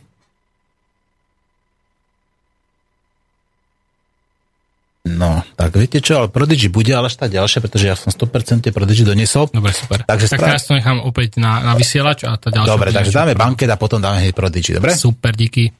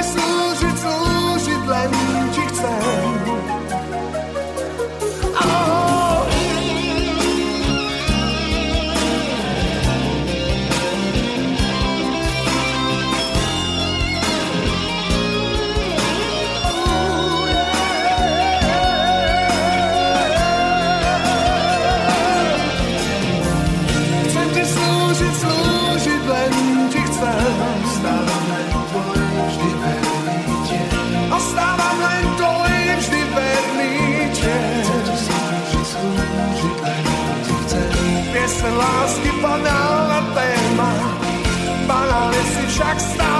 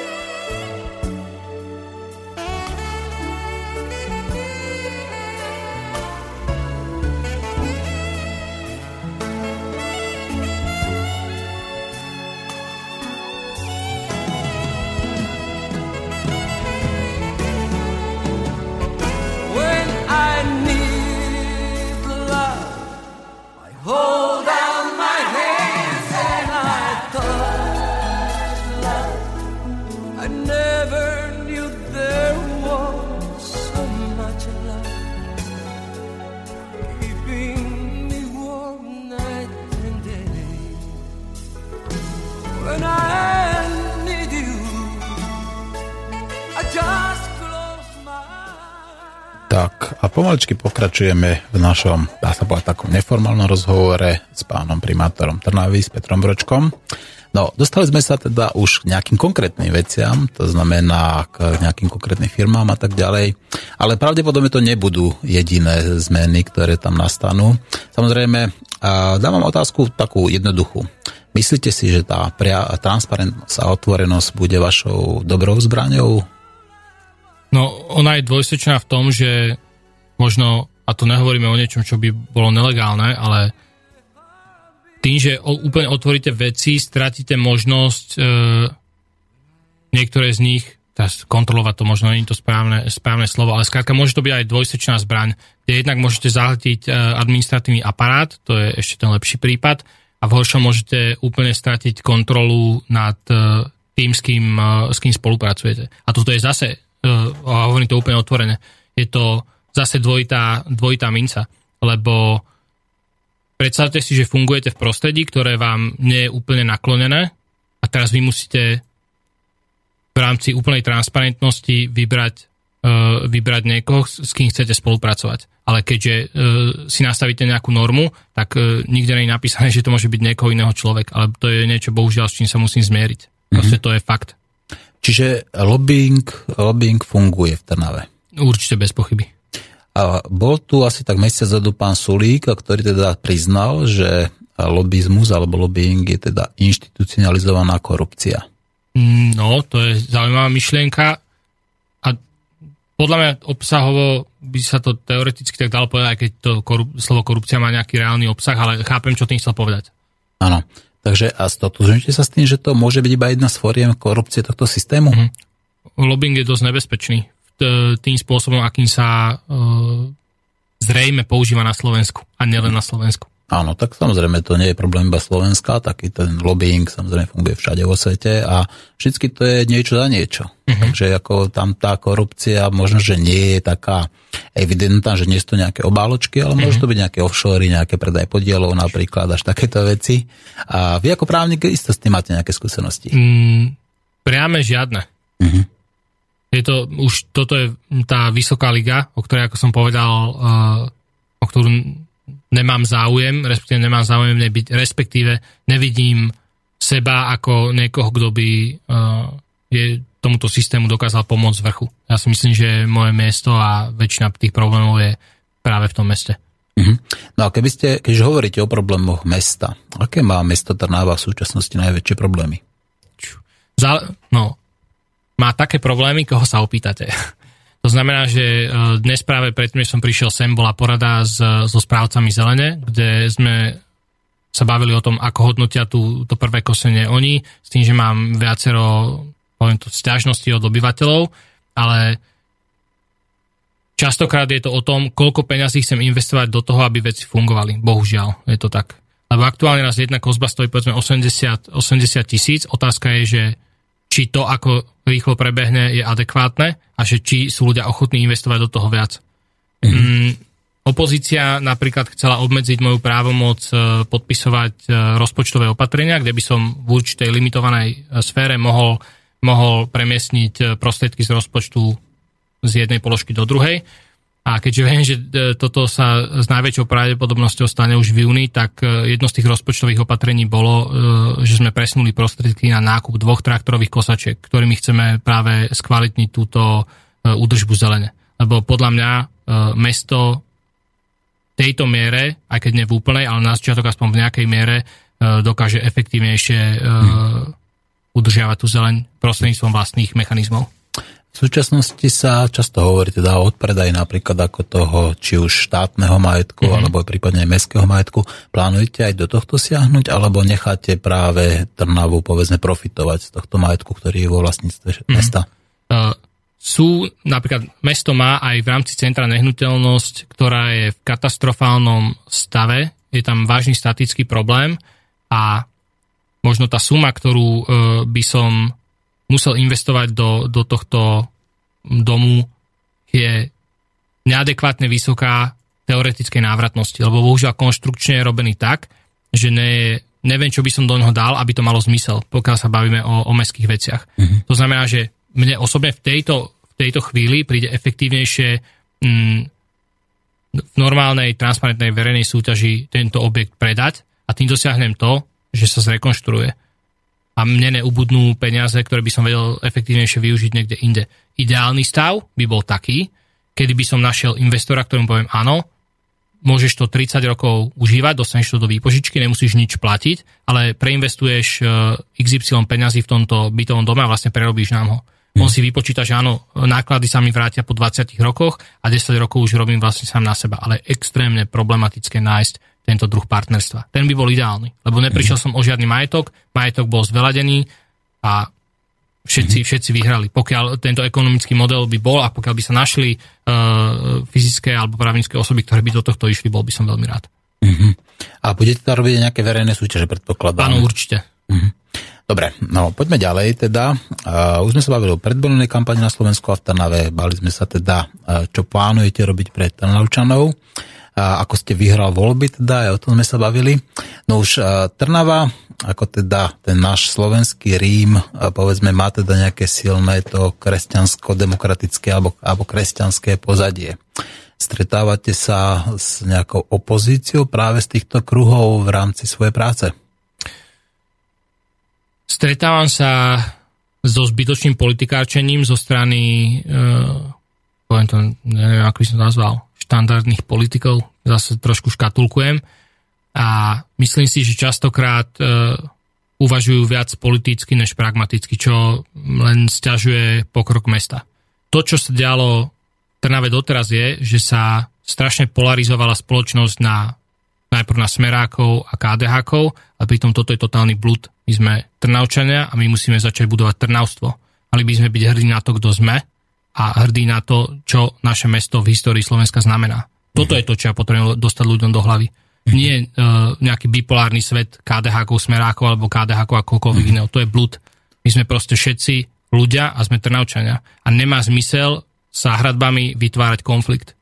To je veľmi rozumné, pretože taký ten pravicovo-ľavicový konštrukt je proste iba to, to polarizácia a rozdelenie spoločnosti. A presne tak teda hľadať, čo nás spája. To znamená, všetci sme Trnavčania aj jedno, aké tričko nosíme, či máme tričko smerácké alebo KDH, alebo nejaké zelené alebo nezávislé, ale všetci sme Trnavčania chceme, aby sa nám v Trnave dobre žilo. Dobre chápem vaše myšlienky? Presne tak. To som veľmi rád. No a ako to chcete dosiahnuť? Máte, má Trnava povedzme nejaké periodikum alebo povedzme nejaký, nejaké médium, ktoré by pomáhalo šíriť práve tieto myšlienky? Mesto má uh, periodikum, uh, ktoré ale je úplne apolitické a mhm. nie je, nie je, to, nie je to ten časopisový formát, ale skôr taký, taký informačný. Sa mhm. novinky z radnice. Uh, ono možno najlepším spôsobom, ako, ako šíriť, e, šíriť túto myšlienku je ísť príkladom. Uh-huh. Príkladom s tým, čo robím. Pre, m, možno niekto povie, že áno, e, je to kresťanská akcia, neviem prečo by si tam mal ísť a ja poviem, stále sú to Trnavčania a keď to nie sú Trnavčania, tak sú to návštevníci mesta a ja som teraz predstaviteľ mesta, ja si nemôžem dovoliť ľudí škatulkovať a hlavne je úplná hlúposť ľudí škatulkovať. Mm-hmm. Nechajme tých ľudí, ktorí sa chcú hrať na kresťanov, ktorí, pardon, na KDH, ktorí sa chcú hrať na nejakú inú politickú stranu, alebo ktorí sa chcú hrať na smerákov, nechajme ich hrať sa, oni nech sa hrajú medzi sebou a my poďme reálne zlepšovať mesto. Poďme budovať vzťah k mestu a e, náš vzájomný vzťah. Mm-hmm. Dobre, okrem zelenie, ktorú ste už niekoľkokrát spomínali, teda ešte aké plánujete povedzme investície, alebo aké plánujete povedzme zmeny, ktoré zlepšia kvalitu života Trnovčanov? Mm. Ono je to možno aj e, postoj k verejnému priestoru ako takému. Ako zelenie samozrejme súčasť verejného priestoru, ale tu ide aj o to, akým spôsobom ho využívame. Napríklad máme veľmi, veľmi pekné hradobné opevnenie, ktoré, respektíve mestské, mestské opevnenie, ktoré poviem to takto, neadekvátne využívame. To znamená, že viem si predstaviť pracovať s tým opevnením ešte ďalej, budovať tie tzv. ochozne, neviem, ako sa to povie štandardne po slovensky. To znamená, aby ste mohli v určitom, v určitom profile hrade význane a byť napríklad v tej, v tej časti, kde vidíte do korún stromov. Sprístupniť ich verejnosti. Presne teda, tak. Áno. Mhm, pracovať, pracovať s tým verejným priestorom, lebo je obrovské množstvo priestorov, ktoré majú obrovský potenciál. Mm, nenašli zatiaľ svoje využitie a treba im nejakým spôsobom vdýchnuť, vdýchnuť ten život a začleniť ich do, do, toho, do tej každodennej reality. Mm-hmm. Dobre, no tak uh, máme hodinu a pol za sebou a vy ste si teda uh, objednal Prodigy. Našiel som teda nejaké Prodigy, tak zahráme si ho uh, a bude to pesnička, alebo teda skladba, ktorá sa volá Out of Space, takže okay. v istom slova zmysle teda aj vy ste mimo priestor, pretože ste dostali do politiky, dá sa povedať, trošku takým jednak netradičným spôsobom a jednak ste práve uh, z, tej, z tej generácie alebo z tých ľudí, ktorí by sa do tej politiky mali dostávať a nie na tej komunálnej úrovni, ale aj na tých ostatných úrovniach. Takže ideme na pradič.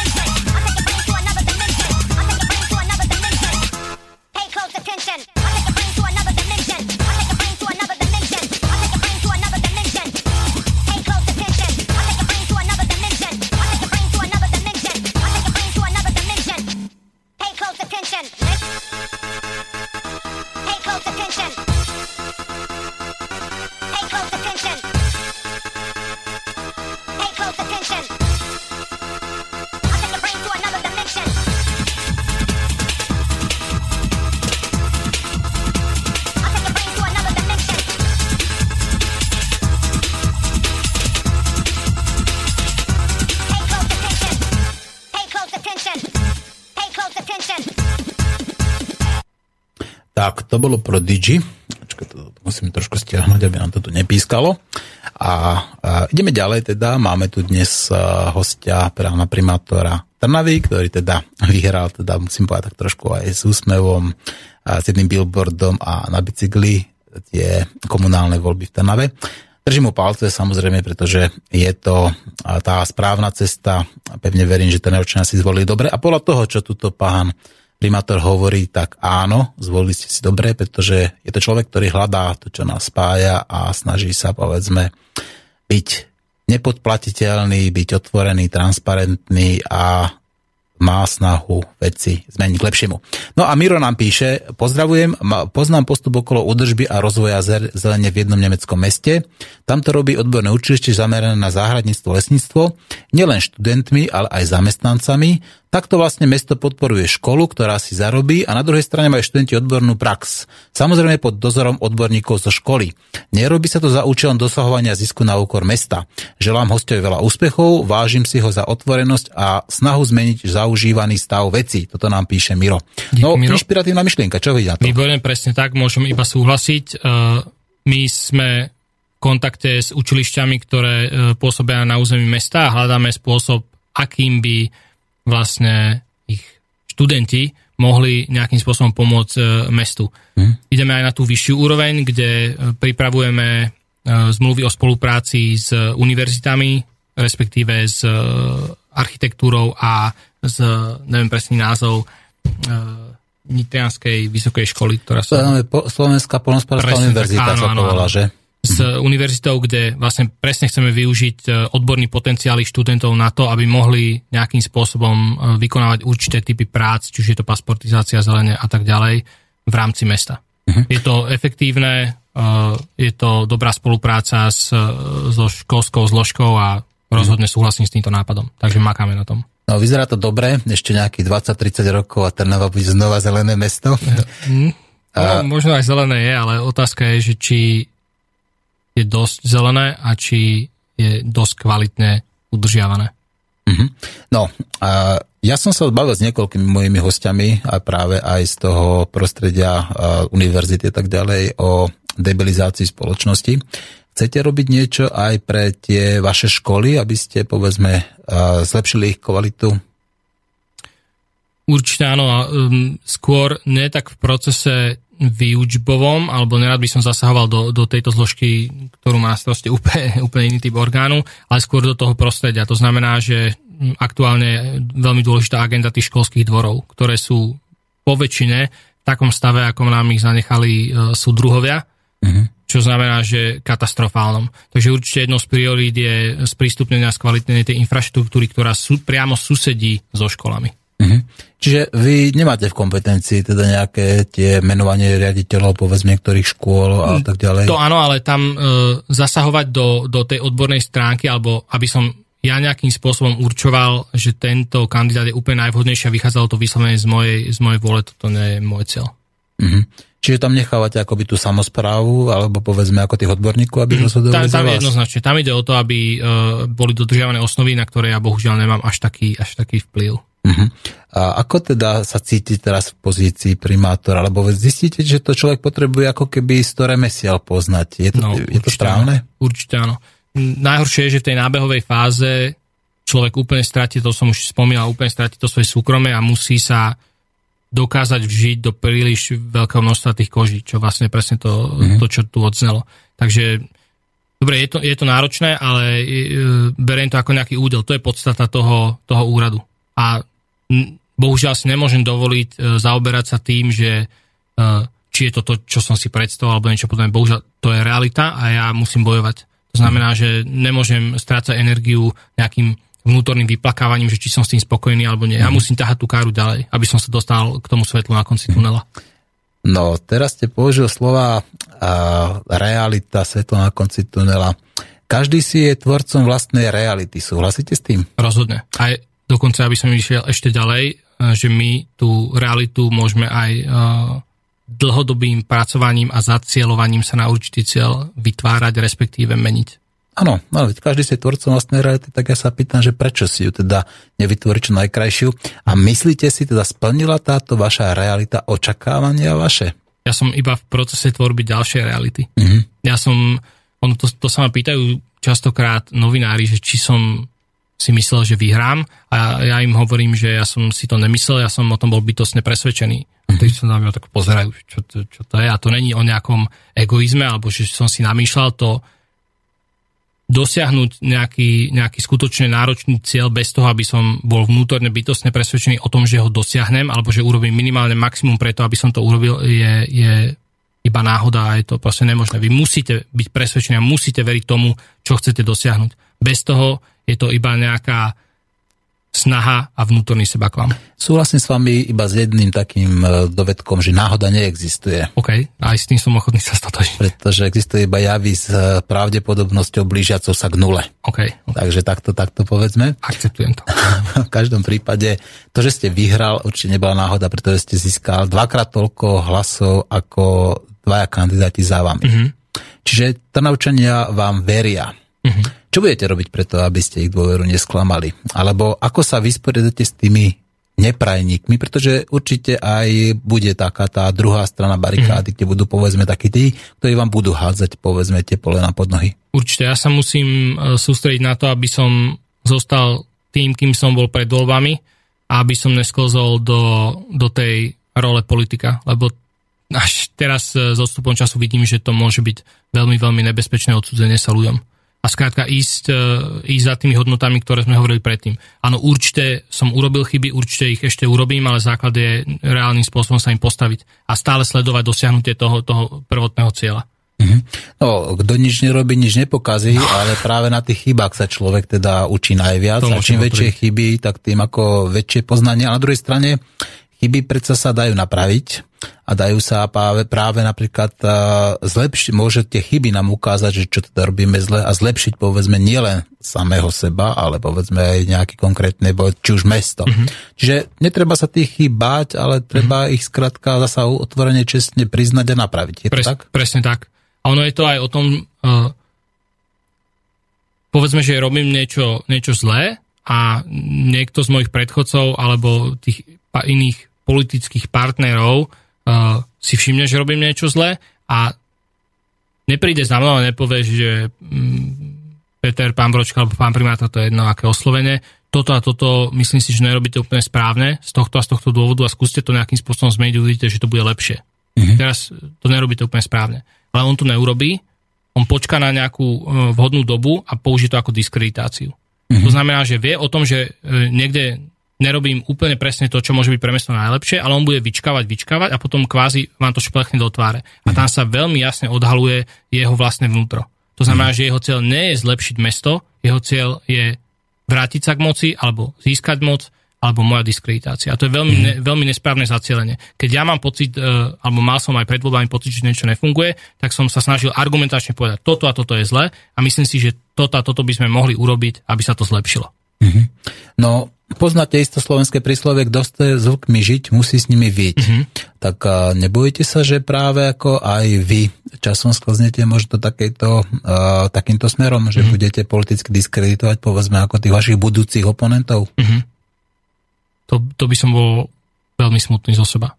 Mm-hmm. A ono, to, teraz čisto také psychologické okienko, miestami si hovorím, že uh, či, keby sa toto stalo, keby som do tohto sklzol, môžeme to hovoriť, že keby som sa zbláznil politicky, mm-hmm. takže či by som si vôbec bol schopný uvedomiť, že sa to stalo. Či by som to vôbec bol schopný rozoznať. To, mm-hmm. to je silná otázka možno aj na ľudí, ktorí sú v vrcholovej politike a máme pocit, že tam už dávno nemali čo robiť. Možno si oni vôbec neuvedomujú, že to, čo robia, je úplný, ale úplný nonsens. Ale to je presne tak, ako hovoríte. Oni si to neuvedomujú, lebo často človek robí chyby nevedome. Uh-huh. A samozrejme, často ich aj potom, aj keď ich sa snaží ich nájsť, tak ich nevie nájsť, pretože sú v jeho nevedomí. Uh-huh. Takisto napríklad, keď je človek závislý od niečoho, ako napríklad tých mobilných uh-huh. telefónov, tak zasa je to v jeho nevedomí a prvým symptomatickým konaním tej, tej, je toho závislého človeka povie, že on nie je závislý, že on popiera tú závislosť. To si môžete všimnúť napríklad tých alkoholikov, ktorí povedia, povedz, ja to mám pod kontrolou, je to všetko Jasne. v poriadku. Čiže práve preto je dôležitý ten kritický hlas iného človeka, ktorý mu úprimne otvorene povie, otvorí oči a povie áno, ty si závislý, alebo áno, ty si urobil chybu takú a takú, mm-hmm. vypočuť ho, pochopiť ho, porozumieť mu a v prípade, ak to človek to príjme, uh-huh. povedzme tú jeho kritiku, tak to, potom je tam tá šanca, že tú chybu, chybu napraví, uh-huh. alebo teda, že sa zbaví tej závislosti. Uh-huh. Určite áno. Dobre, no ideme ďalej. Zostávajú nám ešte posledné minútky. Pozriem, aké nám tu nabehli ešte. Máme tu ako ešte nejaké ďalšie inšpiratívne mailíky, takže tu sa pýta ešte Rado. Teda, že čo okrem riešenia zelenie chcete ešte v rámci mesta riešiť? Tých vecí je obrovské množstvo, zelen je len tak najčastejšie, najčastejšie odkomunikovaná vec, ale cieľ je jasný, maximalizovať alebo urobiť maximum preto, aby sme dosiahli čo najviac uh, bodov, ktoré sme mali v programe. A on bol mm. preto na schvál koncipovaný tak široko, mm. lebo je to vlastne len zoskupenie nezávislých poslancov, ktorí uh, sa zhodli na spoločnom programe. Mm. To znamená, že keď si prejdeme uh, náš program, snažím sa a budem sa snažiť urobiť maximum preto, aby sme ho naplnili. Mm. Tam sú aj veľmi jednoduché veci od tých rôznych komunikačných fóriem cez, cez nejaké vzdelávanie ľudí o tom, čo je samozpráva a tak ďalej. Mm-hmm. Koľko bodov má ten váš eh, program a ako ste ten program tvorili? No, má ich obrovské množstvo. Obrovské množstvo, ono to nie je rozdiel, lebo väčšinou majú tak, že ich majú 10, 15 a to úplný nonsens. Podľa mňa mať na krajské, eh, na krajské mesto 10 bodový program, tak to, ako, to je úplne, úplne bláznostvo. Ale uh, tvorili sme ho postupne, každý prišiel uh, s nejakým konceptom v danej veci, ono to bolo v celku vtipné sledovať, ako sa z tých, z tých prvotných nejakých nápadov uh, postupne vykryštalizováva taký komplexnejší program. Ja si myslím, že on nie je megalománsky, nie sú tam žiadne projekty, ktoré by boli e, úplne nejakým spôsobom pre mesto nezvládnutelné. Ide teraz o to uh, nájsť aj ten konsenzus v zastupiteľstve. Bohužiaľ nemáme väčšinu a musím aj ja v tom každodennom živote uh, na radnici nejakým spôsobom robiť ústupky. Občas mm-hmm. ich robím nerád, mm-hmm.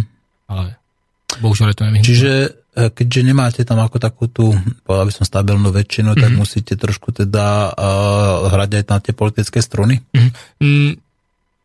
No dá sa to tak povedať, ale mm, keď ja nemám napríklad problém podporiť program iného zo skupenia, keď uh, je jasné, že to niekomu pomôže. Ale keď niekto na schvál neguje nejaké moje myšlienky len preto, aby mi dokázal, že nemám väčšinu, potom je to chore.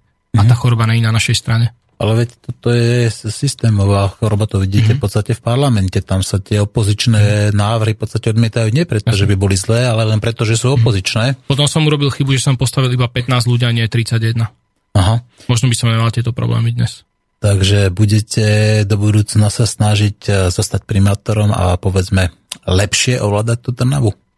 To, to je, ja by som sa držal iba týchto prvých 4 rokov. Aha. Ja sa musím snažiť e, dosiahnuť maximum mm-hmm. v rámci nášho programu.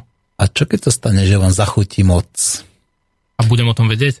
No veď samozrejme, ako, viete, ako to vidieť, mm-hmm. ľudia sa potom tej moci nechcú vzdať, mm-hmm. dokonca niektorí plačú, keď odchádzajú, e, tak ja robia všetko no, preto, aby zostali tam, dokonca robia aj také nejaké veci, ktoré už teda sú za hranicami plakať, morálky. Plakať môžem aj keby som sa dobrovoľne rozhodol, to môže byť len nejaký, nejaký, mm-hmm. nejaká emočná vec, ale uh, sú veci, ktoré jednoznačne budú vyžadovať viac ako štvoročné obdobie. To bez pochyby. Hlavne uh, ten nejaký, po anglicky nejaký mind shifting, proste to, ten, tá zmena myslenia aj na tej, na tej uh, meskej alebo komunitnej úrovni. Mm. To určite bude trvať dlhšie, ale myslím si, že už sa to začalo a na tej vlne sa musíme hýbať ďalej. Lebo tie, tie voľby v Trave sú dôkazom toho, že ľudia sú schopní si uvedomiť rozhodne, čo nechcú a pomerne jasne dať najavo, eh, čo ich oslovilo. Uh-huh. A politické, politické eh, žvásty a guláše to rozhodne neboli. No, teraz ste použili taký dobrý terminus technicus, že mind shifting. A uh-huh. viete, kto je najlepším uh, odborníkom na mind shifting? To netuším. Spin doktory. Ej, a to je čo? to ste nepočuli? No počul som to, ale presný obsah toho pojmu. To sú presne takí tí mágovia, ktorí dokážu v podstate zmeniť verejnú mienku, tým sa okay. spin doktory. Alebo potom máte ešte druhú možnosť a to je to práve to subliminálne neurolingvistické programovanie. Ok, to je moc zložitých slov, ale skúsme. No, to, to je v podstate takéto podprahové, keď vám, čo vám púšťajú cez billboardy, mm-hmm. cez reklamu v podstate, alebo aj do seriálu, to už teraz dávajú, teraz dávajú priamo reklamu do seriálu napríklad, mm-hmm. alebo v podstate sú to také drobnosti, že neviem, keď chcú zvýšiť povedzme násilie v onom, e, tak dajú viacej násilia do reklamy alebo dajú viacej povedzme násilie mm. akože do, do televízie a tak ďalej. Čiže tých, tých možností tam je veľmi veľa a samozrejme na to existujú už odborníci, ktorí mm. takýmto spôsobom fungujú. Budete využívať povedzme aj tie služby tých reklamných mágov? Rozhodne nie. Rozhodne nie. Ako tie snahy boli ešte predtým, kde mi niekto hovoril, mal by si sa oholiť, máš tú bradu príliš dlhú. Ja som hovoril, že o čom rozprávaš, to proste tú bradu mám od 18, a keď nie v takejto dĺžke, to som ja. Mm-hmm. A prečo by som mal mať niečo, čo som ja len preto, aby som sa niekomu páčil. Vieš, ale bol som babky, hen tam išli a hovorili, že tým bročka, že však dobre, ale prečo má takú bradu, mal by sa oholiť. To sú bludy. Mm-hmm. Jediný funkčný nástroj, marketingový alebo iný, je prírodzenosť. Uh-huh. A čím viac umelej hmoty sa okolo nás nachádza, tým viac tá prírodzenosť v tom priestore svieti. Uh-huh. A na tom je to celé založené, na prírodzenosti. Ja som nepotreboval e, vytvárať nejakú ilúziu o sebe. Ja som sa snažil, snažil ľuďom prezentovať, čo približne kto som, aby dokázali ma uchopiť nejak osobnostne a čo som urobil. A uh-huh. predstavu o tom, kam by malo mesto smerovať. Áno, pretože... Ja som za seba nepotreboval vytvárať nejaké niečo, čo som na jednom tom videu napríklad idem na traktore, lenže ja som mal na tom traktore odjazdené desiatky hodín v tom parku. Mm-hmm. Nie ako nejaký nemenovaný reprezentant nemenovanej strany mal nejaké video, kde tiež jazdí na traktore a bol to, neviem čo, asi druhýkrát v živote. Proste mm-hmm. rozoznať marketingový produkt od prírodzenosti podľa mňa nie je vôbec obťažné. Mm-hmm. No, keď to je dobre urobené, tak to obťažné môže byť. Okay. Na druhej Ale strane... potom je to strašne drahé. No tak áno, samozrejme, tak ale viete, čo by človek neurobil mm. akože kvôli moci, keď, keď tam moc potom to samozrejme všetko vráti. Mm. Veď toto, takých tých príkladov by sme našli obrovské množstvo. No v každom prípade Trnava teda má pred sebou pravdepodobne e, minimálne pozitívneho človeka na dobrom mieste. Dík. No a pevne verím teda, že aj nejakú budúcnosť, pretože možno teda, ak hovoríte o tom mindshiftingu, tak predpokladám, že chcete, aby Trnavčania boli hrdými Trnavčanmi, ktorí robia niečo pre svoje mesto a ktorí chcú, aby sa ich meste lepšie žilo. Rozhodne, lebo tým, že urobia niečo pre svoje mesto, hmm. robia veľa aj pre seba. A dávam takú možno zákernú otázku. Ej. Čo sa stane v prípade napríklad, že tam tá PSAčka zavrie fabriku? Mm-hmm.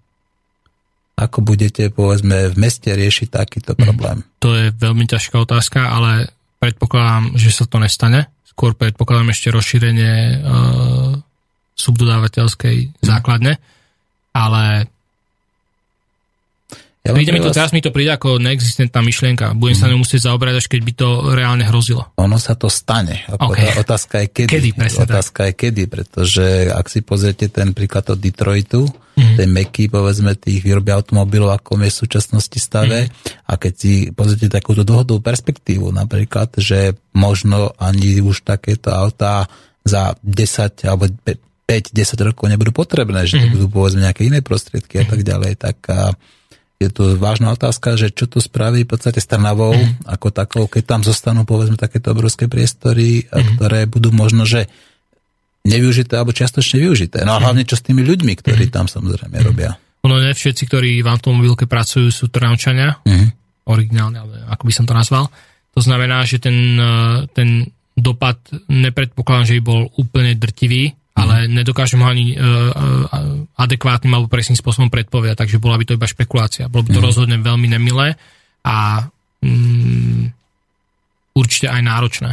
Mm. Ale nedokážem uh, povedať presne, čo by som urobil. A to je od vás férové, pretože človek samozrejme nemôže mať odpoveď na každú otázku a nie je chybou povedať alebo hambou povedať, že neviem, mm. alebo neviem, čo by som urobil, to je podľa mňa relevantná správna odpoveď často, keď človek nevie. Každom prípade teraz viem, čo mám povedať a chcem vám poďakovať za to, že ste vážil cestu sem do Banskej Bystrice, že ste nám porozprával o tom, ak, ako ste sa dostal povedzme k tej primátorskej stoličke, mm-hmm. aké máte teda vízie, aké máte ideály, aké máte hodnoty, pretože aj to som tam zachytil. No a nezostáva mi nič iné, iba vám držať palce a v prípade, že by ste potreboval niečo zmedializovať alebo s niečím pomôcť, tak Slobodný vysielač vám otvoriť dvere. Skvelé, ďakujem. A chcete niečo na záver povedať našim poslucháčom? Alebo Trnavčanom? Mm, že musíme vytrvať a najbližších 3,5 roka bude určite ešte veľmi zaujímavých. Pokiaľ by ktokoľvek mal nejaké zaujímavé nápady, tak či už cez Facebook alebo na oficiálnej stránke mesta je aj e-mailový kontakt. Netreba váhať a využiť ho. Nevždy odpovedám rýchlo, občas to trvá aj dlhšie treba trošku strpenia, ale určite sa niekam pohneme. A hlavne veľmi pekne ďakujem za pozvanie, bolo to príjemné, aj keď ma nejakí ľudia strašili s tým, že kam to ideš, čo ideš, takže beriem to tak, že je to slobodné médium, takže prečo by sme mohli povedať to, čo si myslíme. Presne tak. A ešte raz vám ďakujem. Dík. Tak to bol primátor Trnavy Peter Bročka.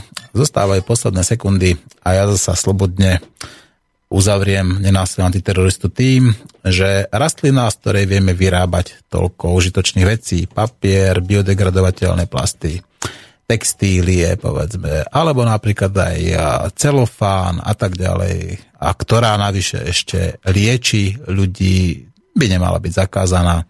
Rozmýšľajte nad tým, milí poslucháči. A budeme sa počuť až v pondelok. Dneska, dnešná Andragovika bude z reprízy. Do počutia.